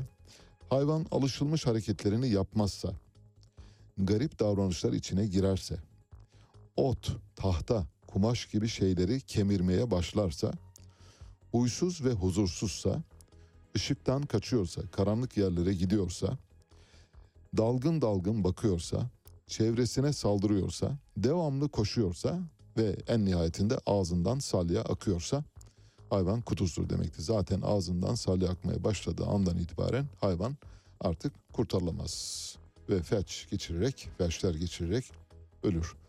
Ferhat Aslan da diyor ki ulan diyor bu kuduz aslında bir aşı numarasıdır. Bir aşı numarasının sonucudur ortaya çıkan bu durum diyor. Hekimlerimiz böyle derse Şimdi mesela normal sıradan vatandaşımız yani Anadolu irfanına sahip olan vatandaşımız acaba ne düşünür onu da size bırakıyoruz. Birazdan bir telefon bağlantısı yapacağız yaklaşık 5 dakika sonra. Telefon bağlantımızın konusu bildiğiniz gibi Sağlık Bakanlığı bir yönetmelik çıkardı. Bu yönetmelik uyarınca hekimler özellikle cerrahlar bütün hekimleri kapsıyor ama özellikle cerrahların hastaneye ihtiyaçları olduğu için söylüyorum. Ameliyat yapmak istiyorlarsa, klinik teşhis ve terapi yapmak istiyorlarsa bundan böyle bağımsız olarak muayenehanede oturdukları yerden yapamayacaklar. Ne yapacaklar? Özel hastanelerle anlaşmak zorunda kalacaklar. Özel hastanelerle yıllık protokol yapacaklar. Protokole göre hekimin kazandığı paranın bir bölümünü hastane alacak, kalanını hekim alacak. Dolayısıyla hekimin parasına göz dikilmiş durumda. Bu bir. İki, hekimlerin sözleşme yapabilmesi için gereken bir şart daha var. Hastanelerin belli sayıda hekimle sözleşme yapması öngörülüyor. Her hastanenin bir kontenjanı var. Diyelim ki A hastanesi işte 500 e, hekimle anlaşma yapmak durumunda şeyi o e, kadrosu ona göre işte 20 tane iç hastalıkları uzmanı 20 tane genel cerrah 10 tane jinekolog falan diye ayırıyor ve bu kadar. Peki diyelim ki hastanelerin kapasitesi doktor sayısının altındaysa bir takım doktorlar sözleşme yapamaz duruma gelecek mi? Evet gelecek. Peki o doktorlar nasıl çalışacak? Çalışamayacak. Çalışabilenler kazandıklarının yarıya yakınını hastaneye verecekler mi? Verecekler. Bu nasıl bir çarktır? Şöyle bir çark. Sağlık Bakanı Doktor Fahrettin Koca'nın aslında kurguladığı bir yeni para kazanma yöntemidir. Özel hastane sahiplerine ve şehir hastaneleri vasıtasıyla hastaları şehir hastanelerine çekmek için kurulmuş bir dönme dolaptır bu. Bu dönme dolabı birazdan e, Doktor Özgür Leylek'le konuşacağız. E, hekimlerin seslerini duyurmak bakımından. Bu yönetmenin mutlak surette behemhal değiştirmesi lazım. Bir defa hekimlik haklarına aykırı, çalışma haklarına aykırı, anayasaya aykırı yani çalışma özgürlüğüne aykırı olduğu için e, üstelik de böylesi bir düzenlemenin yönetmelikle yapılmış olması zaten bir e, garabettir. Yönetmelikle zaten yapılamaz. Yasayla yapılmış olsa yine anayasa mahkemesine gidildiği takdirde anayasa mahkemesi tarafından iptal edileceğini düşünüyoruz. Ama işte her yere saldırarak acaba nereden ne kadar ne koparabiliriz gibi bir yağma Hasan'ın böreği dönemi yaşandığı için bu, bu defa da hekimlere sardırmış durumdalar. Acaba hekimin eline geçen o parayı nasıl cebellezi edebiliriz diye düşünüyorlar. Didier Drogba meşhur e, futbolcu Galatasaray'da da oynadı uzunca bir dönem. Bir fotoğrafı var arkadaşlarımız paylaşacaklar. Drogba bir yerde ellerini semaya açmış ve dua ediyor bir Müslüman gibi dua ediyor. Bu da Türk medyasının çok sevdiği uydurma haberlerden bir tanesi. Aynen haber şu anda şöyle dolaşıyor. Pek çok sitede çok böyle ciddi aklı başında gibi gözüken sitelerde bile Drogba Müslüman oldu diye yayıldı bu haber. Şimdi size e, Sputnik Türkiye'nin haberini sunacağım. E, böyle işte rüya tabirleriyle haber yapmadığımızı kanıtlamak bakımından. Drogba'ya sordular. Dediler ki Müslüman mı oldunuz? Dedi ki ne alakası var? Bir Müslüman arkadaşımın cenazesine gittim. Orada onların geleneklerine uyarak ellerimi açtım ve dua ettim. Bütün hikaye bu. Şimdi Drogba Müslüman oldu. Bildiğiniz gibi İngiltere kralı şu andaki 3. Charles ya da geçmişte Prens Charles Müslüman oldu diye haberler yayılıyordu. Kim yayıyordu bu haberi? Şeyh Nazım Kıbrısi yayıyordu. Nakşibendi Şeyhi Kıbrıs'ta yaşıyordu. O yaymıştı. Prens Charles bana geldi Müslüman oldu diye. Yalan tabii böyle bir şey yok. Başka? Mesela kulaktan dolma tarihçi Kadir Mısıroğlu. O da bildiğiniz gibi Shakespeare'in aslında Müslüman olduğunu iddia ediyor ve adının da Şeyh Pir olduğunu yani şeyhlerin piri ya da pirin şeyhi anlamına geldiğini söylüyor. Aslında o da Müslümandı diyor. Böyle şeyler yayılıyor. Drogba diyor ki bu bir hikaye ve viral oldu maalesef. Ama ben din değiştirmedim. Sadece köyümde ziyaret ettiğim Müslüman kardeşlerime gösterdiğim bir saygı duruşudur. Birliktelik anıydı. Herkese çok selamlar, sevgiler diyor. Fil dişi sahilleri Côte Ivory, Côte d'Ivory dedikleri ülke Afrika'nın batı boynuzunun hemen altında küçük bir ülke 26 milyon nüfusu var. Nüfusunun yarısı, yarısına yakını yüzde 40'ı Müslüman, yüzde 38'i Hristiyan, geri kalan da animist. Dolayısıyla yarıya yakınının Müslüman olduğu bir ülkede herhalde bir Müslüman cenazesine gittiğiniz zaman Müslümanların geleneklerine uygun olarak ellerinizi semaya açıp dua edersiniz. Ama Türk medyasına konu olduğunuz zaman Drogba'yı da tanıyorlar tabii. Muhtemelen spor basınından kaynaklandı. Drogba Müslüman oldu diye haberler yayılıyor. Böyle bir şey yok. Evet. Peki geldik telefon bağlantısı saatimize. Hekimlerin seslerini duyuracağız. Telefon attığımızda kadın doğum hastalıkları uzmanı Doktor Özgür Leylek var. Özgür Leylek hoş geldiniz efendim. Merhabalar Ali Bey. İyi yayınlar diliyorum. Çok teşekkürler. Şimdi e, bize e, durumu en başından anlatmanızı rica edeceğim. Ben dilim döndüğünce anlatmaya çalıştım. Eksik bıraktığım noktalar olabilir. E, düzenlemenin e, yönetmelikte yapılmış olması bir defa bir hukuk faciasıdır, garabettir. O, o yönünü biliyoruz. Yasayla yapılmış olsa bile anayasada insanların çalışma özgürlüklerine vurulmuş bir e, darbe olduğu için Anayasa Mahkemesi tarafından iptal edileceğini tahmin edebiliyorum en azından. Hekimler tabii bu konuda son derece şikayetçi ve haklı olarak e, bu dertlerini dile getirmek istiyorlar. Bizim sesimizi duyurur musunuz dediler. Biz de tabii elbette zaten biz tek bir kişinin hakkı, hukuku ihlal edilmiş olsa da onların hakkını, hukukunu savunmak üzere buradayız diyorum. Yaklaşık 12-13 dakika vaktimiz var. Sizi dinleyeceğiz. Buyurun efendim. Bir kere çok teşekkür ediyoruz hem hekimler adına hem kendi adıma e, bize bu fırsat tanıdığınız için.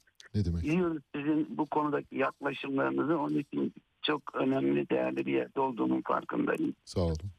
Şimdi şöyle e, hemen kısaca özetleyeyim. Bir muayene hekimi devletten hiçbir yardım almadan bugünkü beherde en az 2,5-3 milyon TL'ye mal olacak bir öz sermaye ile kendi muayenehanesini açar. Evet. Çalıştığı süre boyunca devlete stopaj, KDV, gelir vergisi öder. Yanında en az iki tane çalışan istihdam ederek e, ülkedeki işsizlik oranının azaltılmasına katkı sağlar. Bu çalışanların SGK primleri, stopajlarını ödeyerek hem SGK bünyesindeki sağlık teşvik ve tedavi işlemlerinin yürürlülüğünü hem de bunların emeklilik tazminatlarını temin eder. Evet. Şimdi ödeme gücü olan ve muayenehaneye gelmeyi tercih eden belli bir kesim hastanın SGK'ya da yük olmaksızın sağlık problemlerinin halledilmesini sağlayarak devlete hiçbir mali yük oluşturmadan aslen devletin görevi olan sağlık hizmeti yükünü de azaltmaya destek olur. Takibini muayenehanesine yaptığı hastaların müdahale, doğum, sezeryen ya da diğer ameliyatlarını gerçekleştirmek için kullandığı özel hastanelere bu işlemler karşılığı ödeme yaparak çoğu özel hastanenin bugün toplam gelirinin %50-60'larını oluşturacak bir meblağ ile Evet. özel hastanenin de ayakta kalmasına destek olur. Özellikle son 10 yılda patlama yapan sağlık turizmi içinde ülkemize getirilen toplam döviz tutarının en büyük bölümünü muayenehanesinde çalışan serbest hekimler sağlamaktadır.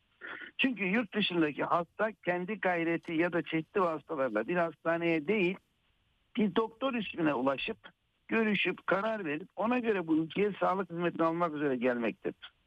Şimdi muayenehanesinde kullandığı ayrıca sarf malzemesi, ilaç, cihaz vesaire bunların bakımları, yenilenmeleri ilgili olarak da alışveriş yaptığı üçüncü firmalara ve onların çalışmalarına da çalışanlarına da sürdürülebilir bir hayat sahip olmalarına ticari açıdan destek sağlar. Evet. Yani serbest çalışan bir muayene hekimi hiç kimseden destek almadan üstelik devlete 2 yıl pratisyen hekimlik sırasında 2 yılda uzmanlık hekimliği sırasında olmak üzere 4 yıl mecburi hizmet görevini de yerine getirmiş bir birey olarak bu ülkeye yukarıda saydığım maddeler halinde saydığım katma değerleri kazandırmaktadır.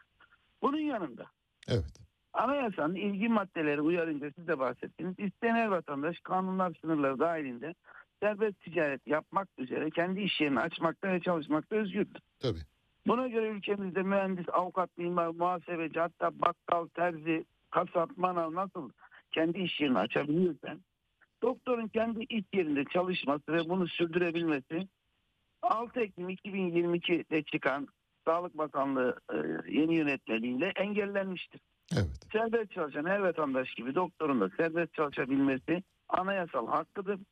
Bu çalışma hakkının önüne engeller oluşturarak fiilen çalışılmaz hale getirilmiştir.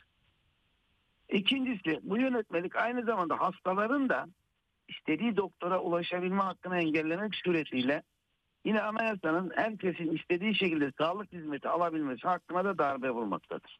Evet. Muayenehanesinde çalışan hekimi tercih etmek isteyen bir hasta sonrasında yapılacak müdahale ya da ameliyatının özel hastanelerde gerçekleşmesinin önüne getirilmiş olması bu doktorun işlevleştirilmesi ve dolayısıyla hayat, e, hastanın bu doktoru tercih etme hakkının engellenmesi anlamına gelmektedir. Tabii. Bir diğer konuda yürürlüğe girmiş olan şimdi bu, bu günün getirisiyle öğrendik biz de bu, bu sorunu. Evet. Yürürlüğe girmiş olan bu yönetmelikle mevcut durumda halen tedavilerini muayenelerden sürdürmekte olan on binlerce takipli hastanın yönetmeliğin yürürlüğe girdiği 6 Ekim 2002 tarihinden sonra 2022 tarihinden sonra ortaya çıkabilecek ancak özel hastanelerde gerçekleştirilecek tedavi, doğum, ameliyatları ortada kalmış olacak. Ve bu durum hastaların mağduriyetine, tedavilerin aktarılmasına hatta ölüme kadar gidebilen bir takım vahim durumlarına neden olabilecektir. Evet. Çünkü şu anda hala hazırda mesela benim de takip ettiğim gebelerim nereye götüreceğim ben? Ak- Gece e, ağrısı tuttu. E, yani bilmediği ya da e, hiç görüşmediği bir hekime gitmek zorunda bırakılıyor. Evet. Ülkemizde şimdi 7 binden fazla çalışan hekim, muayenehanesinde çalışan hekim var. Bu yönetmelikle bunların ancak yüzde 15'i yani 500'e kadar 500 kadar en fazla özel bir hastaneyle sözleşme yaparak hastaların tedavilerini burada gerçekleştirebilecekler. Geri kalan 6500'den fazla muayenehane hekimi tamamen işlevsizleştirilmiş olacak. Ve fiilen muayenehaneleri kapatılmış olacak. Bu durum hastanelerin sözleşme yapacağı hekimi seçmesi aşamasında da büyük problemlere neden olacak.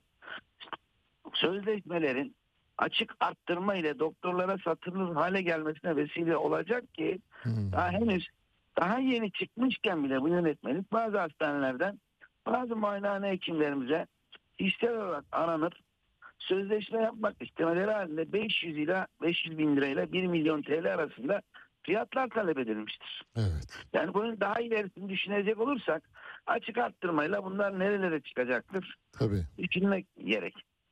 E, bu arada bu, bu süreçte Türk Tabipler Birliği'ne başvurarak iyi hal kağıdı almış. Yani good standing denen bir belge yurt dışına gitmek için Evet. birçok meslektaşımız almış bu kağıdı. Şimdi gitmişler demiyorum. Hiçbir hekimin buradan gitmesini, gitmeyi düşündüğünü istemiyorum. Ben de kendi fikrim olarak ben ülkemi terk eden, terk etmem yani. Buradan anlaşılacağı üzere ama Türkiye'de mesleğini serbest şekilde yürütmesi engellenen muayenehane hekimleri yakın ülkelere temelli ya da kısmi olarak yani ameliyatlarını gerçekleştirmek üzere belli bir günde gitme seçeneğini göz önünde tutmaktadır. Bu durum ülkenin kalifiye sağlık hizmetinin tamamen yok olmaya gitmesi, beyin göçün engellemez, engellenemez duruma gelmesine neden olacak ki telafisi de gerçekten mümkün değil bunu. Şimdi yurt dışına temelli ya da kısmi olarak giden hekimlerin kendi peşlerinden sürükleyeceği Türk hastalardan başka. Bu sağlık turizmi bünyesinde Türkiye'ye gelmekte olan yabancı hastalarında bu doktorlar nedeniyle başka ülkelere gidecek olması büyük bir devlet kaybı da olacak aynı zamanda. Kesinlikle.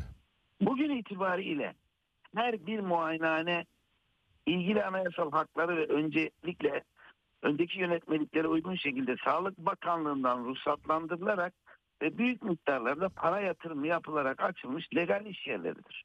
Bireysel. Hekimler muayenehanelerini açarken devletin bir gün gelip buraları işlevsiz hale getirmesini, kapatmasını öngöremediklerinden böyle bir yatırıma girmişler. Bugün son yönetmeliğiyle bu kazanılmış hakların gasp ediliyor olması da söz konusudur. Serbest çalışan muayenehane hekimleri yaptıkları bu yatırımlarını nereden ve nasıl telafi edecekler? Şimdi bu kadar e, bilgiden sonra özet bir şey söylemek istiyorum bir cümle. Tabii. Peki doktorlar ya da doktora ya da hastaya yani kamuya hiçbir faydası olmayan bu yönetmelik neden çıkarıldı? Evet neden? Ee, Ben de bunu Bu merak ediyorum. Neden görülmekte Ali Beyciğim? Büyük çoğunluğu gerçekten bu konuda cesur, atılgan, müteşebbis bir karaktere sahip olan muayene hekimleri tarafından oluşturulan ve yine bu serbest çalışan muayenehane hekimleri tarafından büyütülerek bugünkü haline getirilmiş olan bir sağlık turizmi pastası var. Evet.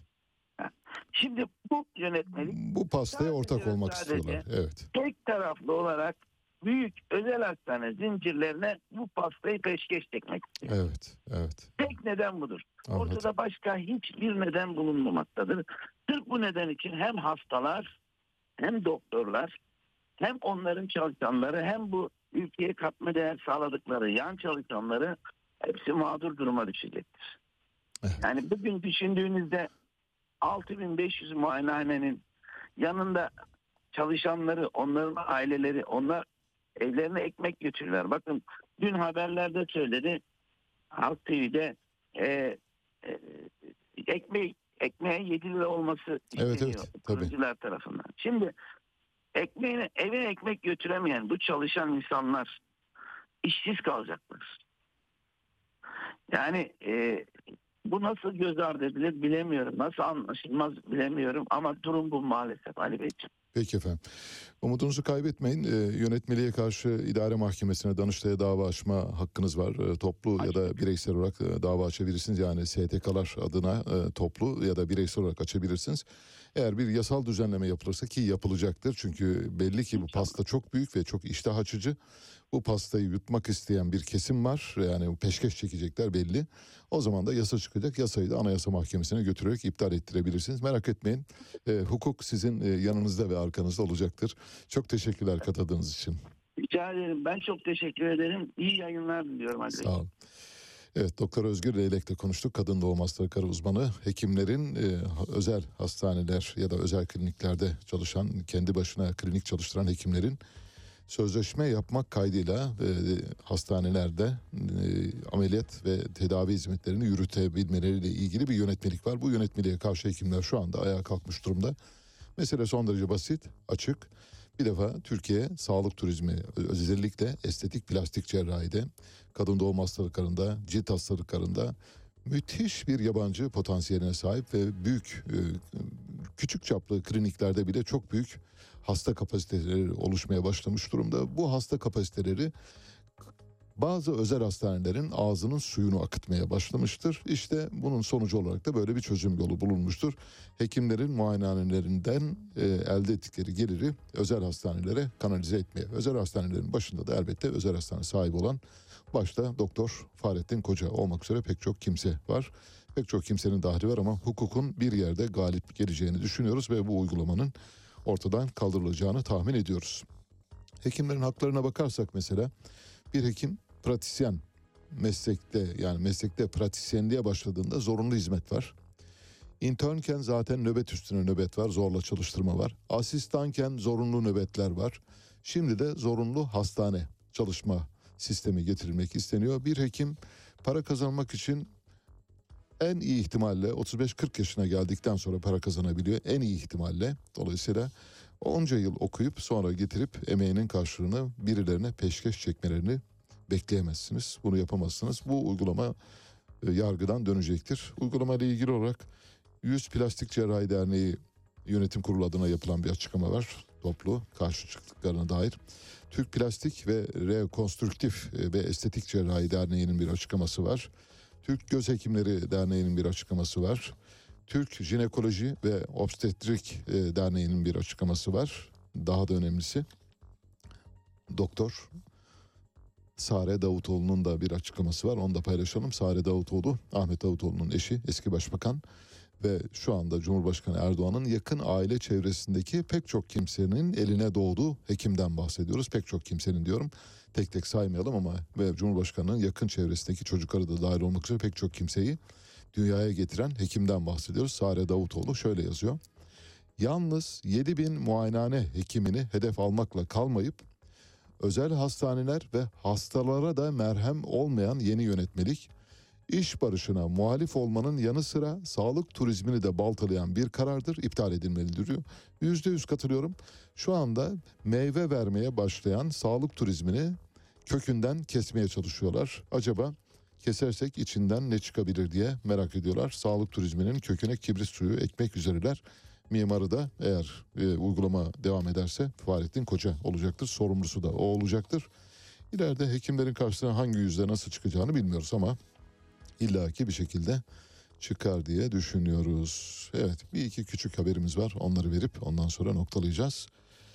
Güney Kore Devlet Başkanı ile Kuzey Kore Devlet Başkanı arasında Kuzey Kore ile Güney Kore arasındaki yakınlaşma döneminde bir karşılıklı hediyeleşme olmuştu. Bu karşılıklı hediyeleşme sırasında Kuzey Kore Devlet Başkanı Kim Jong-un e, Güney Kore'nin eski devlet başkanı Moon Jae-in'e iki tane köpek hediye etmişti. Pungsan cinsi köpekler. Köpeklerin fotoğrafları da var. Arkadaşlarımız verirlerse çok sevimli. İkisi de olağanüstü böyle böyle bıcır bıcır şeyler. Birinin adı Gomi, öbürünün adı Songang. Şimdi köpekler acaba devlet malı mı yoksa özel mülkiyete mi konu edilecek diye Güney Kore bunu tartışıyor. Güney Kore Devlet Başkanı görevi bıraktıktan sonra köpekleri devlete devredeceğini söyledi. Her ne kadar demirbaş ve arşiv kayıtlarında yer alsa da e, köpekler devletindir diyor. İki köpeği şu anda devlete vermek üzereler. Böylesine işte devlet kavramının en azından ayakta olduğu bir ülkeden bahsediyoruz. Devlet kavramı ayaktaysa söz konusu olan milyarlarda olabilir. İki tane sevimli köpek de olabilir. Ankara'nın Beypazarı ilçesinde 1931 yılında 36'da inşa edilen bir köprü vardı. Kirmir çayı üzerine inşa edilen bir köprü. Tamamen e, demir karkas daha doğrusu konstrüksiyon çelik konstrüksiyondan oluşan bir köprü. Adı da gömleksiz köprü. 44 yıldır kullanılmıyor çeşitli sebeplerle. Geçtiğimiz günlerde bir e, iş makinesiyle gelip e, köprüyü yıktılar. 70 ton kemiri, e, demiri alıp e, götürdüler ve hurdacıya sattılar. Şimdi mesele araştırılıyor. Jandarma valiliğe soruyor. Valilik kaymakamlığa soruyor. Kaymakamlık e, başka bir yere soruyor. Acaba siz mi köprünün kaldırılması için talimat verdiniz diyor. Hayır hiç kimsenin haberi yok. Yapan kim? Hurdacı. Hurdacı geliyor ve inşaat makineleriyle köprüyü ortadan kaldırıyor. Köprüden 500 bin liralık demir çıkıyor ve e, sonra o 500 bin liralık demiri tabii 60 bin liraya hurdacıya satmış. Şu anda CİMER'e kadar yansımış durumda. Meselenin sahibi ortada yok. Ortada bir köprü imha edilmiş ama sahibi yok. Kimsenin de kimseden haberi yok. Jandarma bilmiyor, valilik bilmiyor, kaymakamlık bilmiyor, belediye bilmiyor. Kimse bilmiyor. CİMER'e yazılıyor ve CİMER'le olayın gerçeği ortaya çıkıyor. Şu anda soruşturma sürüyor ama nereye doğru gider bilmiyoruz. Evet bitirdik. Bugünün de sonuna geldik. Bu yayını kumanda masasında Onur Er, editör masasında Doruk Kurgancı ile birlikte gerçekleştiriyoruz. Birazdan Mehtap Yenidoğan saat başı haberlerle karşınızda olacak. Size Azerbaycanlı devlet sanatçısı Kontralto Elnare Abdullayeva'dan parçalar seçtik. İlk parçası Yunus Emre'nin bir değişiydi, yakarışıydı Tanrı'ya, dağlar ile taşlar ile. Arkasından Suna Bülbülleri çaldık. Şimdi de Neşet Ertaş'tan Gönül Dağı diyoruz. Hepinize çok güzel bir gün diliyorum. Gönül dağı yağmur yağmur